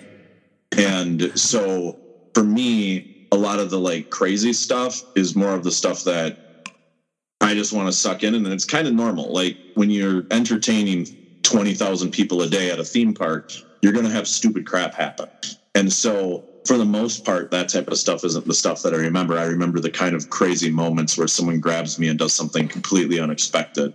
Um, or like I find out something that happened at the show and it's just like, wait, what? Really? Honestly, so, we got a couple. yeah, of, uh, I got a couple of questions in the chat. Uh, Yeah. can, can I interrupt? Um, so, Steve Murky. Um, so he says, "Have you ever considered selling a limited amount of Saturday night VIP tickets for the after party?" I think he's talking about the arcade after party for those that can't bring games due to the great distance. And and he says we would be willing to pay uh, to attend. So you know, add a hundred dollars, uh, and and it wouldn't stop people from bringing games. Um, what do you think about that? Right. So um, that's a great question. The arcade after party, the reason that it was started actually, so our show compared to a lot of the straight up like um, I'll use Pinball Expo as an example. And compared to Pinball Expo, our show brings in more of the general public. And so one of the things that we realized when this was going on is that like I really enjoy talking to other people that have arcade games and pinball machines and stuff like that. And so if I brought in my Popeye game here and if I wanted to meet someone else and talk about how cool Popeye is, it's, awesome. I mean, it looks like a boat. Um, if I wanted to talk with someone that actually He's talking about the pinball. He's talking about the pinball, though, right? yeah, pinball, it's, it's, it's a giant boat. I love it. It's- It's so cool. Yeah. it, so, as a very brief aside, the gameplay on it is really not the greatest, and there's a lot of people that don't love it. But it looks like a boat, and so I can't get it up my basement because it's just like it's like my 3D art right here. So anyway, though, Yeah. I, I can have that conversation with someone at the after party. Sure. Whereas if I walk up to someone playing my Popeye during the regular show, they're going to be like, "Yeah, it's a game." And so we wanted to make sure that that was kind of something where those people were able to meet other people. Now, that doesn't mean that we're unaware of the fact that there are people that have, you know, it's it's very hard. Let's say that you're flying in from California. It's extremely hard for you to be like, "Cool, I'm going to fly in from California. Let me baggage check my Donkey Kong machine so I Right. can take it out." Right. Uh, and we get that. And so the the goal of it is to remain exclusive so that it's the people that brought the machines that can do that. But on the flip side, our new goal has been to create other things that give people different options that are similar. Okay. So the two big options that we have, the first is that there is an event at the Garcade, which is an arcade in Menomonee Falls. They have about 150 machines on their floor, um, about 30 pinball machines, about 120 arcade games, um, air hockey, a jukebox, some other stuff like that. And so for I think it's $25, which includes coach bus transportation from the location and back to the location. You can go there and play games and basically have a very similar after party experience as to what we do at the show floor itself there. Um, additionally, we created a new VIP program this year that is we call it kind of the do all the things pass and particularly we started an after party last year at the hilton next door and that after party we are throwing a ton of resources in to make it special and different now it's not quite the same as the arcade after party because the arcade after party is obviously 300 to 500 arcade games that are set up and playable Sure. but it if you're just going for the games the arcade one should be a really pretty solid option for those people I think I And- think some of that's that. Um, a lot of us have close ties to people that bring games. So, there, like for example, in Minnesota, there's a and you guys can back me up with this, but there's a finite number of collectors that that you know overstep each other's bounds every week trying to get games, and. Uh, and, and there's, you know, we, love to party with those guys. And I, I think Steve's question is more like, I want to party with my Minnesota friends, but I'm in way south Minnesota. I got to carry a trailer to bring a couple of games, and it's Wisconsin Center. So maybe he's just out of luck. But it would be cool if you if you had an option to upgrade that made it unappealing for most people, but would give bring money to the show. I think that's his point. I don't know. Right, and I mean, we we have looked into different options like that, and the problem is is just that there's not an easy way to make it so that it works as something that's attractive to some people but not to others. Like we've had people suggest that, oh well, make it a area, and if you're outside of 200 miles away, then you can buy tickets for it, which is great. Except that, how can I prove that? Like, Right. and even if I could, you have a friend that goes and buys you tickets. Well, Yep. okay, so what? And the other part of it that's difficult is that part of the allure of the after party is its exclusiveness. And so the the thing that's difficult is that if we said, "Hey, let's do a ticket because we do understand that we are going to have 100 people from California that otherwise won't be able to participate in this." If that happens and we bring in those other 100 people, now instead of there being less than one person per game that's there, we now have maybe one and a quarter people. And now people are waiting for games and it changes the dynamic of it. And so it's it's something that we're very aware of but it's something that the show was kind of founded on making sure that the people that actually brought the stuff were able to do that. And i totally get i mean i don't actually own a vehicle that i can haul a machine in so I totally get how difficult it can be for some people to bring stuff. Um, if I sell a game, there is no way for me. I mean, unless if I break it up and throw it in the back of one of my two cars in pieces, there is no way for me to physically deliver it to someone. There would be no way for me to take a game to the Midwest Gaming Classic personally, unless if I got a truck or got someone that I know to bring a truck. So I do totally get it. It's just something that we have to maintain as a kind of exclusive thing to make sure that people are using it right and that we don't end up in a situation. I mean, ultimately, what we have to make sure doesn't happen is that if we have it where we have those 100 extra people that come in, maybe we lose 20 people the next year. Oh, and then we have, Sure. you know, get into one of those situations. And Brian, you were going to say? Oh, It's a balancing act. That's why we're trying to come up with other things that people might want to do. And there, there are plenty of Part of things the to do. Brian, you were going to say? Sorry. I will say part of the magic of that after show is that you get to play the games. Because I know some of us who uh, come to the show, bring the games, you walk around the floor during the day, and it is popular, and it should be popular. And there are lines for the games that you don't get to play that often. And you get to that after show, and you kind of get access to that game you've wanted to play. And there is that interaction with other collectors. Uh, I know two years ago, Troy brought up his reactor, which was a gorgeous. Uh, um, you know, he basically did a beautiful job restoring it. And during the day, I couldn't get near the machine. And then Right. that night, we were able to go in, play it a few times, talk to him about it, talk to the other players. I mean, it was a, it was a neat experience. And so I do think that there is an element there. I, I applaud you in your efforts to kind of like uh, create alternate experiences. I, I gotta, I do have to ask you though. Like, so I, every year I see you at the show, you look like you are you getting pulled in a million directions, which I imagine you are. But what is your favorite part of the show? Aside Oh, that's a good- from that's a good question. That day that it ends. Yeah. I know that final hour. It's you're like, oh, we He's made like, it. I love doing all this. Yeah. So so yeah, that's a that's a really good question. Um, I don't actually look forward to an ending, which is perhaps weird. Um, my favorite thing overall is seeing the like every year it's kind of like a family reunion. so and like it's it's fascinating. I was talking with um, someone who ran a different show, and he ran his show for many many years, and he said the exact same words to me, and it's so true. Every year it's kind of like a family reunion. We show up on Wednesday, and people that show up on the Wednesday uh, to help, it's like a group of twenty people, and those twenty people I may not see any other days except the Midwest Gaming Classic days. Sure. And it's like, oh my God, I get to see all my friends again. And I mean, honestly, for something like eight years, the show made less than two hundred dollars in profits a year. That's And okay so though. That's okay. You just the- need to be non not for profit, right? I mean, you We're not. And that's the thing is you you don't want to make money, but you want to make enough to stay afloat. Right. No, I so I had a friend, uh, he's actually the guy who I credit for getting me into pinball, who five years ago ish pulled me aside one day and said to me, I need to talk to you about the Midwest Gaming class." And I was like, okay. And he goes, You need to make money. And I said, Why? And he said, Because this is something that everybody around here really looks forward to. And if you are making a hundred bucks a year, it's so easy for you to stop it. He said, I need you to make a couple thousand bucks a year so that this is a trip for you or your family or something like that. So it's actually painful for when you decide to stop it because otherwise you will decide at some point that your time is more valuable than this show.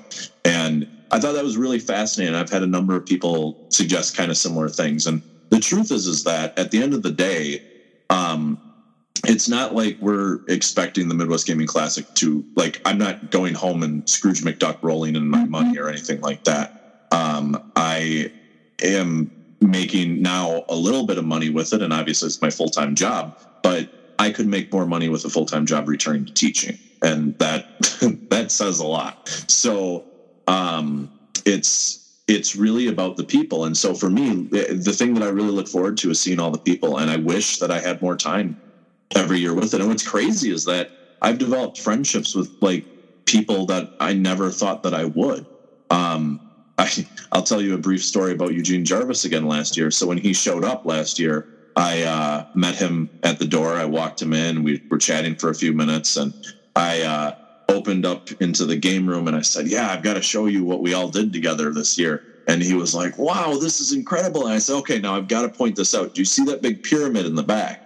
And he kind of got this grin on his face and he said, Yeah. And I said, That's Gary Stern's big pyramid. So, um, gauntlet, thrown, what are you going to do for us? And he laughed so hard. And he was like, I guess I've got to start bringing games. And um, so we're seeing if we can get some from, yeah, Raw Thrills this year to be out at the show. But like the ability to have that sort of relationship with so many different people um, is just it's fascinating and it's one of those things that i i really enjoy getting to see so many people that are friends Right. You know, Dan, we've actually been at other events talking to some of these guys, uh, Brian Collins, uh, uh, Eugene Jarvis, a couple of events. But the one thing that's come up about your show over and over is we've had multiple people tell us when we're- at these other shows that your show is one of their favorites, that they feel like it is a homegrown show that is about the collectors, about the games, and you've done such a good job of putting that together that way. So it's not just there that they're saying this to you, like they're actually saying this out at other shows that they're, you know, talking about MGC, talking about looking forward to it. So, you know, kudos to you. I know you don't get to see that, but it really is an amazing thing you've done. Well and thank you and i appreciate that because at the end of the day i mean honestly i'm just a fan and so all of this is kind of surreal to me because like when i was a kid and i went to an arcade and i would play robotron and I was like, man, this is cool. I was like, there's no way I'm ever gonna meet whoever did this. It was way too cool. And now, like, if I wanted to, I could call Eugene tomorrow and be like, hey, you know, let's talk MGC for 10 minutes. And I mean, if he answers the phone, that might happen. And so uh, it's it's fascinating. And like the the passion that people have for it is really interesting. Um, one of the things that has been interesting this year is that we've we're bringing some more um, I don't know exactly what to call them, but like for instance, just today we announced that Ted DiBiase from the uh, WWE Hall of Fame is coming to the show, and so like one of the things that's fascinating is in talking with him about it and explaining what our goals were for the show and how we want to be different. Like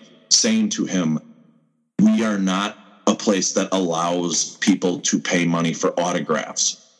We will ask you to sign.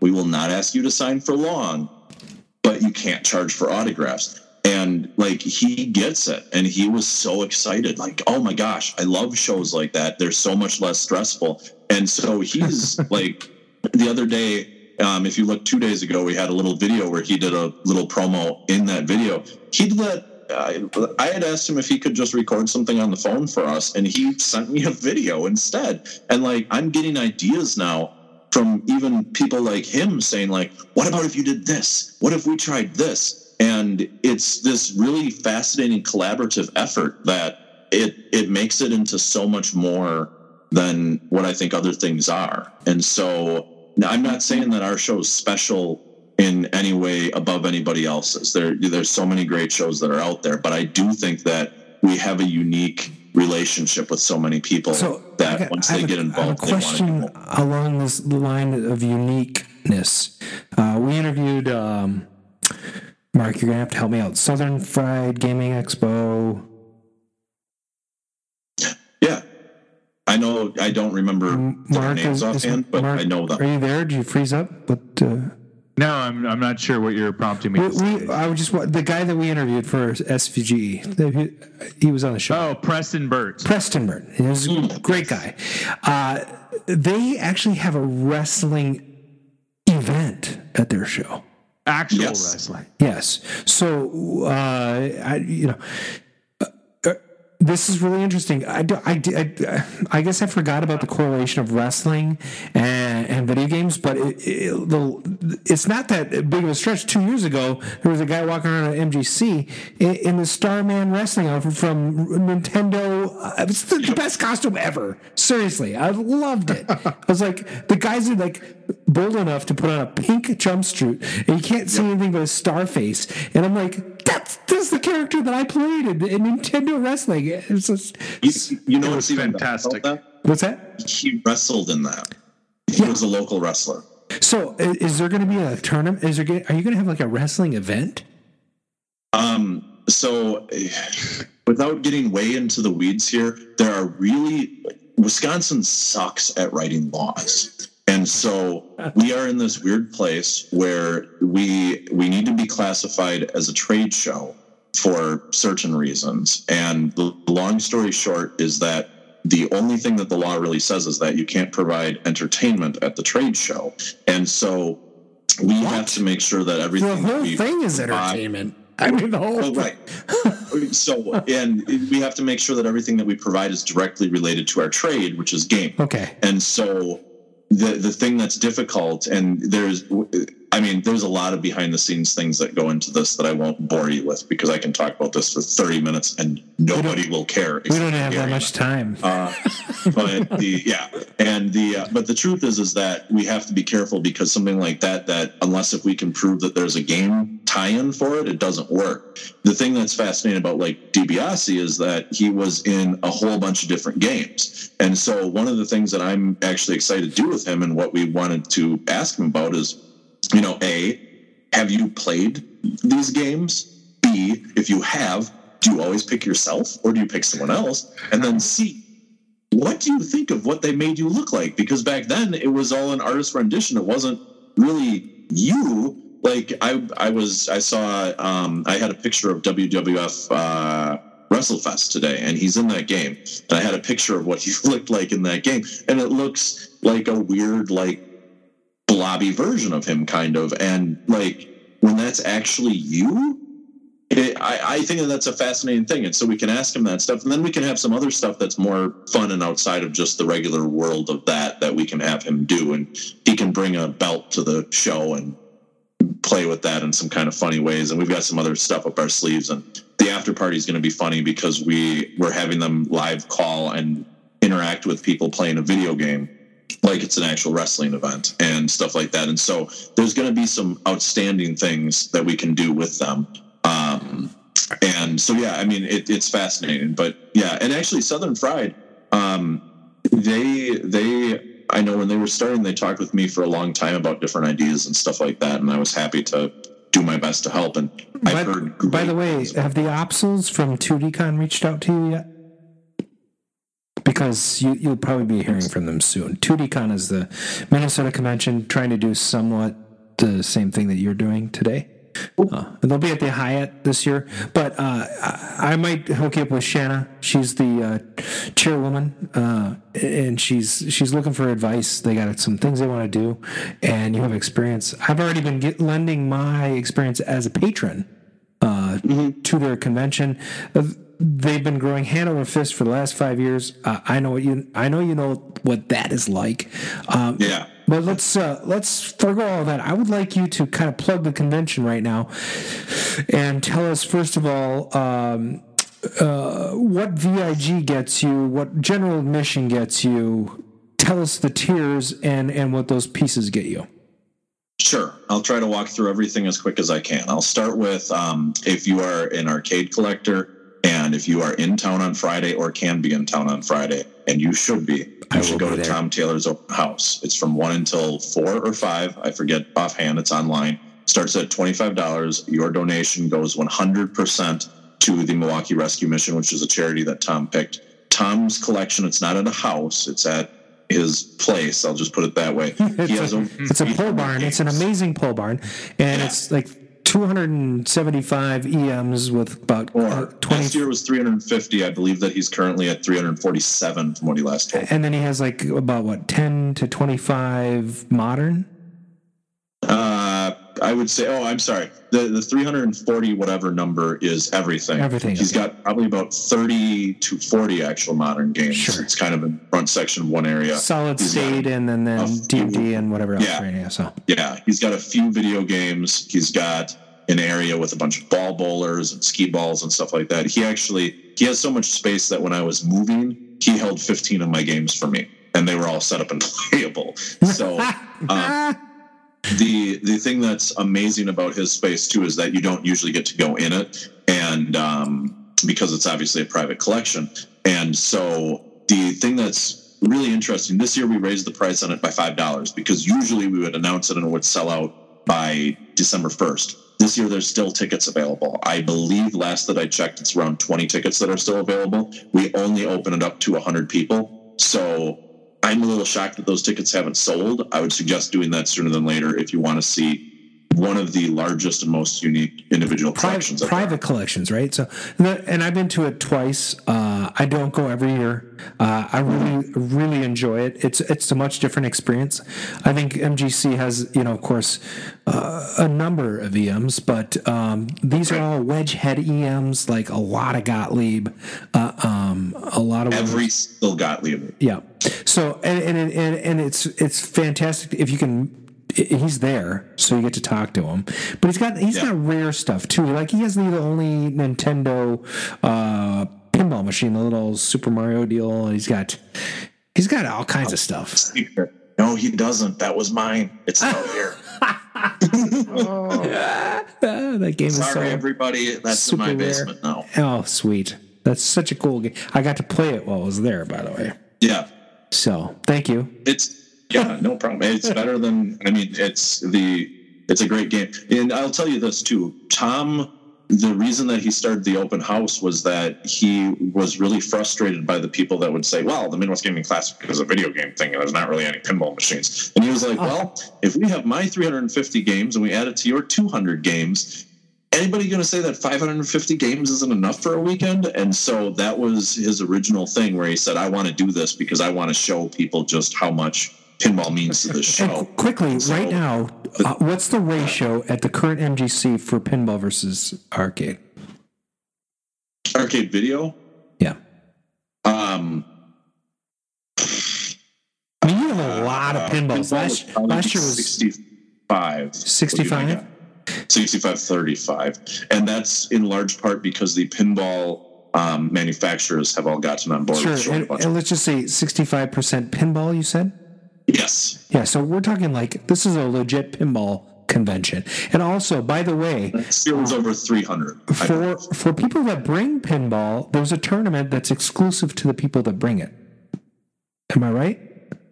Um, there's a number of different things that we do as exclusive stuff. Both on the Saturday night, we do exclusive best in show trophies. Um, we're adding some more stuff to that. So there's a lot of reasons for that. And as a real quick aside, I was actually just on Pinside today with a novel of a post describing the load in and load out process because last year there was some um, concern, to put it nicely, Yeah, about how load. it's a great place to load games. It, it, it's actually better than the Sheraton was.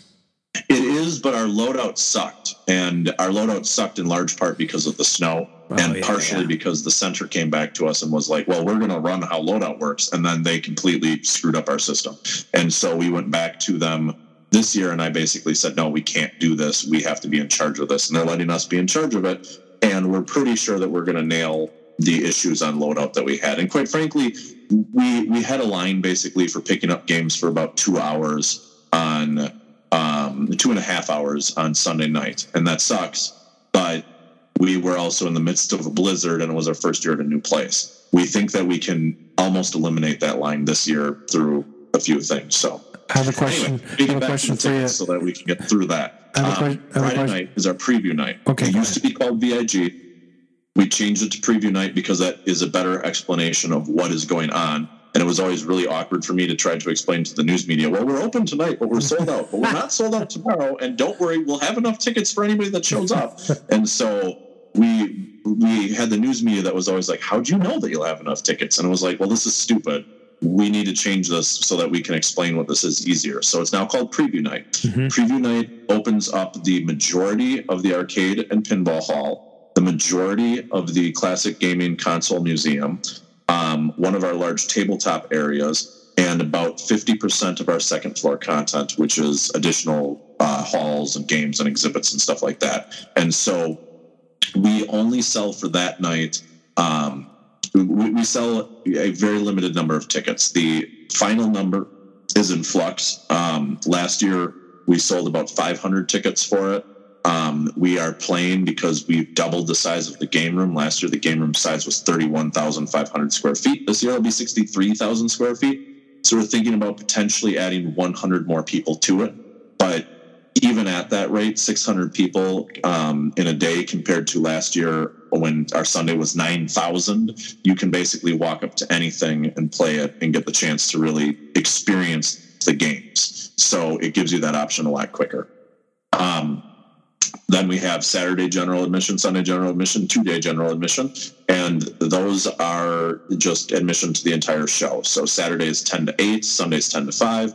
If you pre order, you get early access to one hall at 9.30 each day. Uh, Saturday, it's the vendor hall. And by the way, the there game are two floors of games.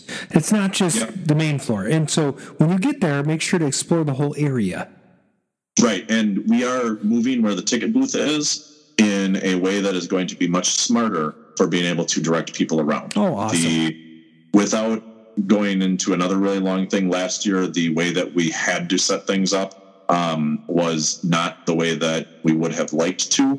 Sure. And this year, basically, I was like, "Hey, we're going to do this the way we want to," and they were like, "Okay." And so um, I think that they trust us now. Whereas, and I That's get it. The first year, they were like, "We don't know what you've operated. We don't know any of this stuff." And like, I, like I said, I was a capacity expert for Six Flags. We literally fly in um, one of the other people that I worked with from a different Six Flags park that was still an active capacity expert, and so like we know how to run big events. This is we, we we do our best at it. I'm not saying it's going to be perfect, but And by the way, if you want to know how they run events with like the electricity and everything, check out the previous episodes with Dan Loosen uh, on Arcade Radio, where he talks about uh, the the the uh, Doc Ock and, and uh, how they provide power for their their massive amount of games. And and, and any convention could take. Could take a hint from that because as you grow your games list, you're going to need a way to power them because the hotel ain't got the power. Uh, so Yeah. uh, it's a Well- yeah. And I'll I'll just I'll throw into that though that the some of the circumstances are difficult. So if you're actually an event that's looking to do that, um, I'm very busy right now, so I don't know that I can get back to you super easy. But contact me, and I'll tell you about the pros and the cons of building a fifty thousand dollar power grid for your. Are you willing to rent that to other conventions? Uh, let, let me put it this way: we've always talked about that. We have to figure out what makes sense because one of the things that's difficult is if we're going to send a fifty thousand dollar power grid somewhere, how do we guarantee that we get it back? Right. And not saying that I don't trust other shows, but like, Maybe you just need a guardian uh, and like right? you know, well, and then I could I could I could walk it over to the other convention. And make sure it gets back to you. I think we just need to get Dan up to uh, 2DCon. I think that'd be good, actually. That'd be really go. good. Well, I I guess what I'm saying with that in particular is that, like, if we're shipping it through a company, the copper that's in it alone is well worth it for someone to just Oh, you know, I, I hear you there. accidentally lose. And so we, we're a little bit protective of it. But I'm if there's a show that wants to use it, I'm all ears to figuring out something that would be fair between us to figure out how to do it. So the biggest So, the biggest difference between a VIG guy and a, or a person who buys a VIG ticket this year and a non VIG, what what what do you? Yep. And that's what I was about to go back to. So, our VIG program, we did have a number of people that wanted us to keep the VIG program because we did some additional things with it. And so, Gary and I sat down this year and said, all right, we need to make the VIG into something special. And so, VIG is now our do all the things pass. And so, we say you get all the tickets and you get all the merch. And so, if you buy VIG, it's $175, which is the same price as buying Friday, Saturday, Sunday tickets and an after party ticket. Um, for that price, you get Friday preview night, you get Saturday, you get Sunday, you get the after party.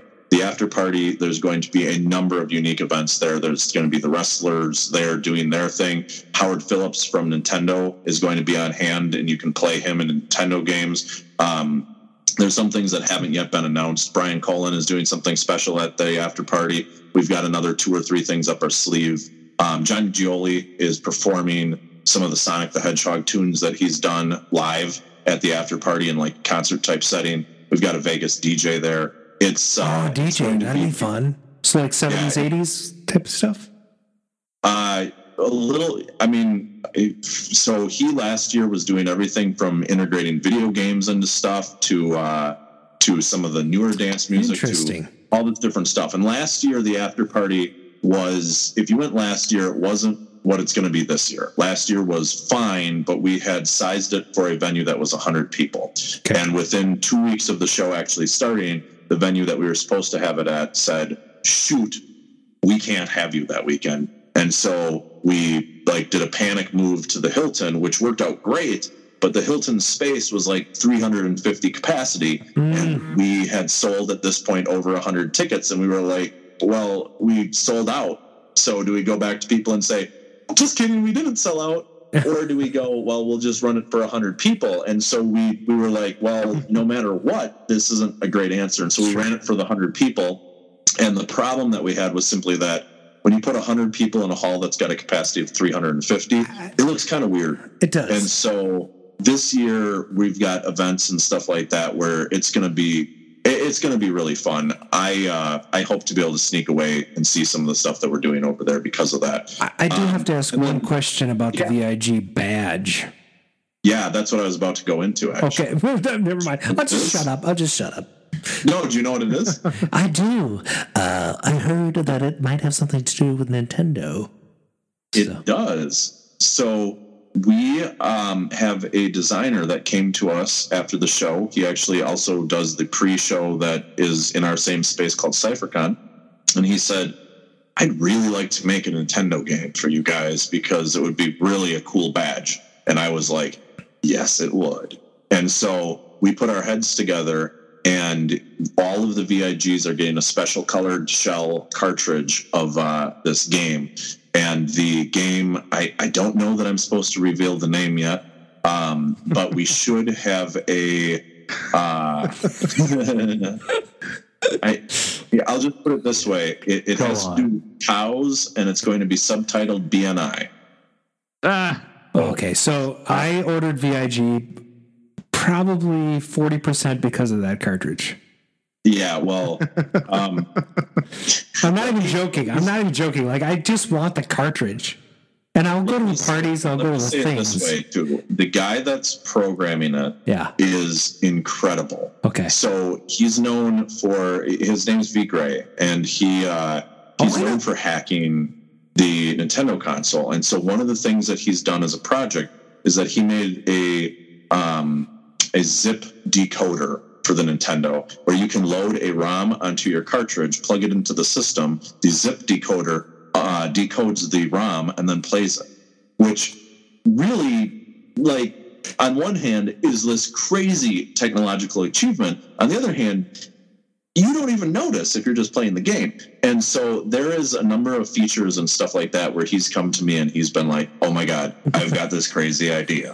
What if we?" And there, I'll just put it this way: there will be stuff about this cartridge that if he gets in everything that he expects to, there will be stuff about this cartridge being found in five years and ten years that people will not know about until. I'm so excited. I'm I can't believe how excited I am about that. And it's So- it's silly because like I'm a I'm a big like the whole reason I got into arcade collecting is because every time I bought a console, I would end up buying the arcade collections, you know. And I'd want to I want to emulate that those you know like your dad bought the 2600 because he liked asteroids. Uh, we all wanted to play those games at home. And um, part of that excitement was to bring the arcade experience home. But one thing is, is that you never expected is that you would lose that arcade experience because the social element is completely gone, and that's why we have these conventions. That's why we have Right. well, MGCs and Southern Fried Gaming Expo Right. and 2DCon. These are these, the reason why these things are so popular right now, and why all these barcades are cropping up all over the United States, is because people miss the freaking social experience of gaming with each other. And so, uh, while I love all these, l- you know, really cool things, I you need to share them with somebody. So Right. having a badge with a, a video game on it that you can discuss with somebody, w- w- this is gonna be super fun. And I know you can play it.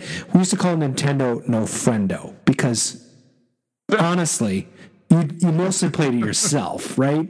You didn't bring you bring your, you brought your friends over. You played, you know, Jackal. You played, uh, you know, Contra and a couple other games, order pizza, and then like watch your buddy play Super Mario for twelve hours while he. I remember that. It wasn't it was uh, Guerrilla War for me that I remember just sitting there on the bed of someone, Right. one of my friends' friends, and watching for like two hours and wishing that it had a three player mode. Right, it's freaking no friendo. And and Yep. The the fun thing now is that since we've grown with these games, uh, and like my buddy, I go over to his house once a week. He's got an emulator set up. We always look for the two player games because it's about the interaction and the egging of people on and stuff. So we don't play a lot, but we'll also compete in like Excite Bike, right? So we'll do a run and then hand off the controller. But my point is, is that um, it's super cool to be getting like this thing that is playable and you can share with the people that are in the VIG crowd. So I highly encourage. And, and Yeah, that's something else then that you'll find really interesting. This is not 100% official yet, but I expect that this is official enough that I can say this. Um, part of what we wanted to do was bring that experience to people after they've left the convention too. sweet. So there will be a way that you will be able to track your scores against everyone else that has this cartridge. Oh, that will be so cool. That's pretty cool. That's very cool. And then we can like So when you when you get a high score, you'll be able to go online and compare it to everybody else that has one, And- and, then you can go on social media or text a friend and be like, "Hi, you suck. I beat you." And so, um, So- it's kind of like I'm I've been on the leaderboards of some of the like uh, TXK for the Vita and stuff like that, and I know a lot of the other people that were big into the Tempest update games, and so there's actually this thing where it's like, oh my gosh, I know that guy, and so this will actually kind of do that with a game that it, we expect it to be a brand new feature that no other games had. And again, this is where V is just amazing, where he comes up with, I've got this great idea. Let's do this thing that's been done. And then like, well, and then if I do that, I have to make sure that we do these five things with it so that it works right. And it's it's if he gets again half of what he has planned into this game, it's going to be amazing. So, and that cartridge will be available in a different color for people that don't get VIG for $45. So, um, if you're going to go to the show again right now if you're looking at value now we're up to we've got $175 worth of tickets we just added in this that's $220 worth of stuff and then there's also going to be a shirt from brian colin that he made specifically for the vigs That shirt is that amazing. designed- yeah it's designed after rampage the rampage characters are attacking the midwest gaming classic um, It's on the Facebook page, guys. um, Facebook Rampage. Arcade Radio. Yep. And it's on uh, it's on our Facebook page too. The the girl in red is wearing her VIG badge and she's running away from the Rampage characters. And there will be some of these that will be for sale outside of VIG, but the basically that's because we have to overrun everything that we do in case there's any issues. So, But you're talking 45 right plus, let's just say have- 25. You know, you're at 70 bucks already. How much is VIG? Uh, VIG is 175. Yeah, so for hundred bucks, uh, you get into all the things. Plus, you get all the cool things. You get your own playable Nintendo cartridge as your badge, which is unbelievable. And then you get a T-shirt. You get all the there's, there's other things. So you get like a special badge lanyard, or whatever. And yeah, so do a yearly pin, so you'll get that. There's going to be some discounts on additional merchandise at the show if you want that. We're probably doing glasses this year, like pint glasses. Um, We're doing some other stuff like that, and so VIGs will get that. We're actually working with um, different local businesses to offer VIGs discounts. So I know, for instance, that the Hyatt, which is one of our hotels, is doing a special Midwest Gaming Classic menu, and it's hilarious because, like, I remember one of their things that they put on it for the one that they showed me was uh, uh, kazooie sandwich, and it's like a chicken sandwich from Banjo Kazooie, and it made me giggle quite a bit. And all the VIGs that go to that, if you show your VIG badge, so if you show your game cartridge, you will get a discount on your food there. And so we're trying to make this into something that has so much value that's packed into it that it's a can't miss thing. Because, and the, the honest thing here is that the flip side of this is that the money that we bring in from VIG, from the people who are saying, hey, we want to make this additional commitment to the show, is helping us add on a lot of the cool stuff this year and do so in a way that doesn't potentially run us out of business by us spending a bunch of money that we don't know if we get back. So the VIP people that buy VIP are specifically helping us bring in the people that are going to be at the VIP after party. They're specifically helping us to be able to produce this NES cartridge. They're they're doing this, and so it's something that I'm ultra appreciative and thank you for buying it in advance because everybody that does it um it, it helps the show more than I can explain. And it's it's going to end up being a super important part of the show moving forward but we're going to keep it limited and we're going to keep it as a really really good value. Um, at the current rate of sales and it's so hard to tell what our sales do. So i'm going to say where we're at right now. In the current rate of sales we have about 10 days left before it'll be sold out. Um, i don't awesome. know exactly what'll happen. So it could be a month and then i look like an idiot for having just said that. It could be tomorrow and then i also look like an idiot for having said that. But um I'm I'm serious, you guys. There's not much. There's not many people in the, on the live chat tonight, but uh, if you're at all considering this convention, uh, this is the way to go because you will get absolutely everything. In fact, I'm going to be there a day early on Thursday, and I think I might throw an arcade radio uh, early party. Mm, Assuming I can keep it on rails and, and, and make sure I can stay awake for the next th- two to two to three days. I, I've I've knocked myself out in the first night of the convention. It's not a good thing. So, but uh, what I would love to do is invite all of our arcade radio friends to join us at a table for dinner on Thursday night. So I will be out there uh, way before the convention starts, and I will th- even if we were going to do a lunch, we could do that. But uh, um, anyway, this is this is a, the most awesome thing. We have two people in the chat that said, "Will Arcade Radio be live at MGC uh, and do like a name that song tournament, which would be kind of fun, right? We could do what's in the juke." And then uh, uh, and Tony says, "Dan, that would be incredible. Uh, I might need to talk to you." About making this actually happen at some point. Maybe we need to uh, rent a block of time. That's right. You know, be super fun. Email me we have a stage that would be perfect for it this year It'd be great because we. I, I, I- what we need to do is get Mark and Brian to attend at the same time, so we can make this the real trifecta that Well, it should be. Well, while we're on the show, I got a message from Susan saying I've booked rooms. I'm buying tickets. I mean, so my wife is upstairs spending money on the show as we speak, Dan. So Don't Mark- have to go look Mark, for a job. get tickets for you and your wife. Well, actually- it's a good excuse to come and visit the fam. Get your butt up here. It's going to be awesome. Brian and I, you got to do it. You got to do it. And you know what? Maybe, maybe uh, we might be able to work something out for that Thursday if we do a pre-party. Mm-hmm. I might be able to uh, make a few calls or pull something off and get us some uh, tokens and stuff for uh, Sure. for up down. We could do a total like arcade radio MGC. Boom. Let's let's make let's a pre-party, but everybody stay sober for the next night. You know.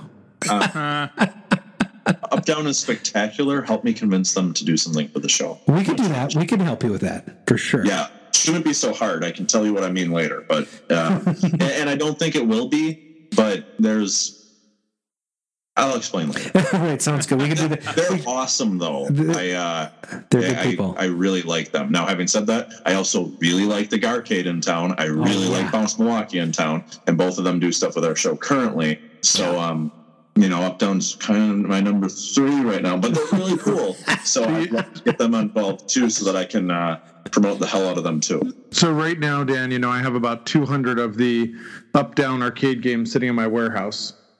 So we actually do a lot of repairs for them. We do a lot of work for them. I actually have a meeting with the owners coming up next week, so we'll have to have some conversations. And that's why we have these shows, right? So we can network. Yeah.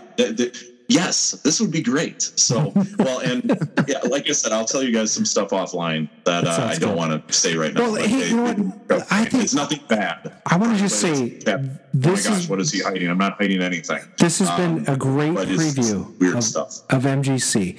Hang after the show, Dan. We'll talk about other things. And uh, you know, I just want to say, everybody, thanks for hanging in here tonight. Let uh, you know any other questions.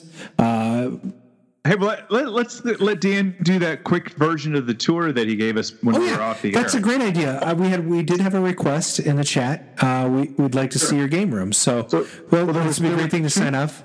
I'm going to put some background music on, and you just give us a tour. There were Sure. two parts to that request. One request was Dan, uh, and I know that you uh, were giving us a little indication that you think it's a little crazy. But the first part was, how many games do you have? Which is go. always a fun question amongst Yes. collectors. And the second one was a tour of your basement. Yeah. Um, so arcade and pinball machines, I own two for. Just kidding. Um, I own two Pinside um, for reasons that we had discussed before the show starts. Just because I used to get the weirdest contacts through Pinside about like, "Hey, I need to come over and play your game," and it was like, that is not the way Or that you buy it, start an right? introduction to someone. Yeah. Um, I actually own somewhere around seventy to eighty, um, mostly pinball games, um, as well as some uh, videos and stuff like that. I've kind of stopped doing as much lately because I moved to the house that I'm in right now. And we discovered after I moved in that I can fit about 25 in the basement. So it was like, why the hell do I have eight? So um, I've been kind of waiting with the rest. There's some different things that may or may not go on with them, and I'm slowly getting them ready for sale. The problem is, is that the time that I have to work on them is like the three months after the show, and then they spend nine months breaking, and then Sure. I'm like, well, I'm not going to bring a broken game that I can fix the show. So it's like this stupid cycle where I I'm not doing a very good job of uh, getting rid of them. Well, I think you're doing a great job. And let's get a tour right now. I'm going to put some music. Here we go.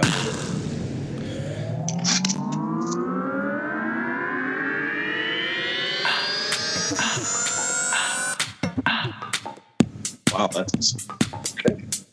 So- that was just interesting music. So uh, I have four Stern games over here. Iron Man has become one of my favorite games that I own, and I play it altogether too often.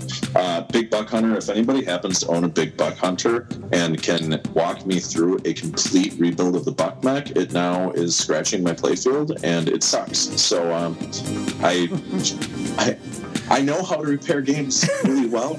This one is totally baffling to me. And because there's only like 300 of these games that exist, there's no information on it and there's no spare parts. Um, so moving further, we've got Rapid Fire. Um, I passed a Carnival. Back here, Hot New Game's kind of interesting. Hot New Game was a Williams text game.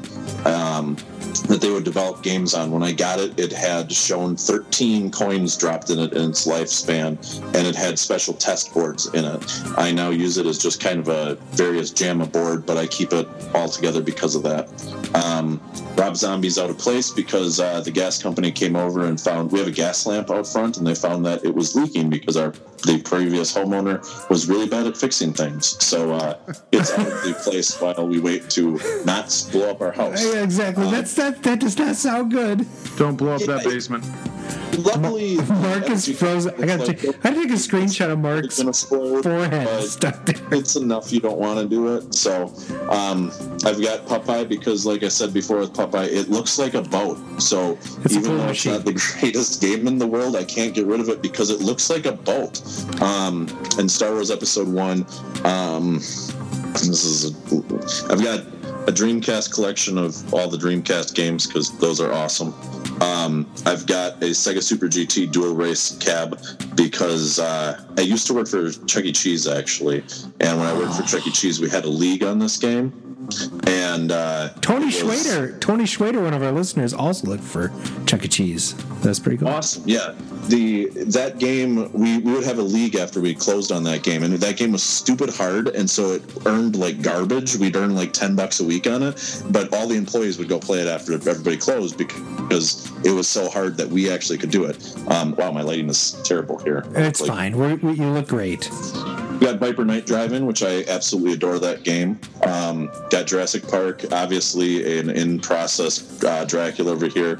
Royal Rumble, an Airborne, Galaxian, Ms. Pac-Man. I won't walk too far that way because it looks like a cluster bomb went off. Um, I've got America's Most Wanted over there, a Caribbean Cruise cocktail game, a, an Outrun, a Demo Man, a Star Trek Next Generation. Um, Maximum Force here was a game that when I uh, picked it up, I uh, I uh, it was because my wife, whenever when we were first courting, there was uh, it was before the age of cell phones. so I called her from Yeah, when we were first courting. phone, and I would get nervous on the way, and I would walk through. This was I was on a trip, and I'd walk through an arcade, so I'd stop and I'd shoot terrorists. You told this story. You told this story on our previous episode. I come back and shoot terrorists. I love it. And so whenever I look at this game, I'm like, oh, yeah. When you Oh no, he's robotic. that story, so shut or not. Um, here's your uh, Super Mario Brothers Mushroom World from Tom's. Yeah, I played that game. I played that game. So, yeah. And so I've got, I'm in, I also have other stuff I, I can't aim very well right now, but like I've actually got like, I have magic cards that are sitting on here. And so if we keep going around, I have uh, other stuff of pretty much all the different stuff from the show. I've got, um, uh, a Jaguar collection. That's actually what the show started as was a Jaguar show. So I've got all those in a cabinet around the corner, but it's the lights burnt out and I can't figure out why it doesn't work. So uh, I, I'm not going to show you a dark corner because that'd be weird. Um, so we're still working. Wait a minute, I love your Batman neon up there. Can I have that? Because that's really cool. Yeah, that that was a uh, eBay purchase. They're not too expensive actually. I, So- I might have to get one of those. the sign that's more special down here let's see if it turns on plug in. Uh, the sign that's more special down here is there's a super nintendo one that's up here that was one of the store ones Oh, I see that. I see Um, that. Yeah. and back in the day, uh, there ish, back in the day, um, when I picked that up, I went to a local place that was a video store and I asked them about buying it.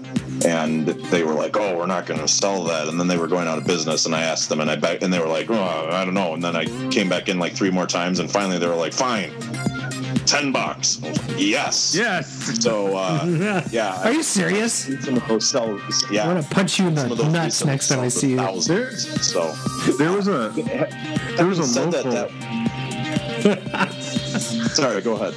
I was gonna say there was a local uh, Nintendo repair service sign that I saw on our, I, and I hounded that guy like there was no tomorrow, and it sounded like offer up for months, drove me crazy. But it was a nice neon. Yeah. Never, never sold to anyone. I couldn't find it. The uh, the thing about this is that I bought it in like 2002, and so back then none of this stuff had nearly the value that it does now. I also bought my Star Fox competition cartridge for like six dollars, and um, that would be figured out nowadays online pretty quickly. Where I literally didn't even know what I was buying because again, cell phones weren't a thing. And so, last game that I've got here is um, Elvin G Soccer Ball, which is a head-to-head game that's just pretty awesome. So Awesome. So 25 games in the basement. You're pretty proud of that. How often do you have people down? You, it's pretty regularly. Um, well, so the the thing about my arcade down here is that I really just kind of completed it. The this house is an adventure. Um, our house is from 1886 and it's a duplex. And so when we in, we were like, "Oh, this is going to be great. I'm going to fix this up, and it's going to be really easy to move all this stuff into." Um, this basement, the walls that are behind me, took 3,280 pounds, I think it was, of mortar, and um, they originally had life living in them. Like you're not supposed to have worms able to tunnel through mortar, but we we had that, and so I fixed that, but it's been quite the adventure. I've had people over once. Actually, my birthday was really recently, and so I use that as an Happy excuse birthday! Also, thanks. Happy And, uh, birthday. I hope to do that more often now. So, but it won't happen again until after the show. right. That's it. Well, I want to just gonna. We should probably wrap up here tonight. We're gonna keep our listeners a little bit longer than we normally do, but I really appreciate being on the show. So, uh, you know, uh, yeah, and, and again, hang out with us a little bit afterwards so we can wrap up. But I want to say this has been an excellent episode and a great preview of MGC 2019. So if you're going to go to Midwest Game Classic, you got to go. You got to get signed for the VIP because there's like only 10 days of tickets left. You need to you get it now. We heard you heard it, or less. That's what I'm saying about it. So uh, we get right, right, guys. We, we got to buy now. And Mark, you got to find a way. Ah, yeah, sorry, I my laptop keeps rebooting. But I'd like to say thanks again for listening in on the double R's. That's Arcade Radio. Is it too loud? It's quite loud. That'd be It is. Facebook Arcade Radio or arcaderadio.com. That's R C A D E R A D I O.com. I feel like I'm supposed to say something. you can also call, but nobody does. 612 game. Uh, right? Right? Yeah, right. Chris Palace, you're listening uh, on uh, the podcast. I think you should call us. This is just a special shout out to somebody that, that, Oh, that's that cool. listens to us. Uh, you you can follow us on Facebook at facebook.com slash arcade radio. That's arcade with an R or Twitter at arcade radio again. And I would just want with an R. I just want to shout out to Steve Murky. First time he's listening to the show live. He's been in the chat all night long asking questions. Thanks for being in the chat. Uh, eh, Tony Schwader, a previous guest and a friend of the show. Thanks for being on. Broker Daily. Oh, uh, Greaser. Oh man, yeah. Stephen Ball. Stephen Ball, Aaron. Oh man, dude, we've had so many people on tonight. It's been really, really good. So uh, I want to just thank everybody who listens to the show regularly. Thanks for tuning in in the live chat and uh, subscribe to us on iTunes, Google Play Music, and SoundCloud. Subscribe on your YouTube channel. It's just one click. Click. It's just a click. It's a clickety click, right? Uh, yeah, and that's uh that's gonna be it for our show. Wait, I want you to do this in your best, your best possible Casey Kasem voice. well, do your best. I'm I'm Casey Case. Closer to your mic. Get closer to your mic. Now that that's gonna be it for our show. From the Arcade Radio team, we hope you had a great time, and we'll see you in the next episode. I mean, Always seriously. after an upbeat song. So now we have to like. Well, was coming out of a down tempo record, and I gotta do this damn ending of a show. Oh yeah, so terrible. Uh, you know, let's just do it live. All right, here we go. This is where pants come off, right?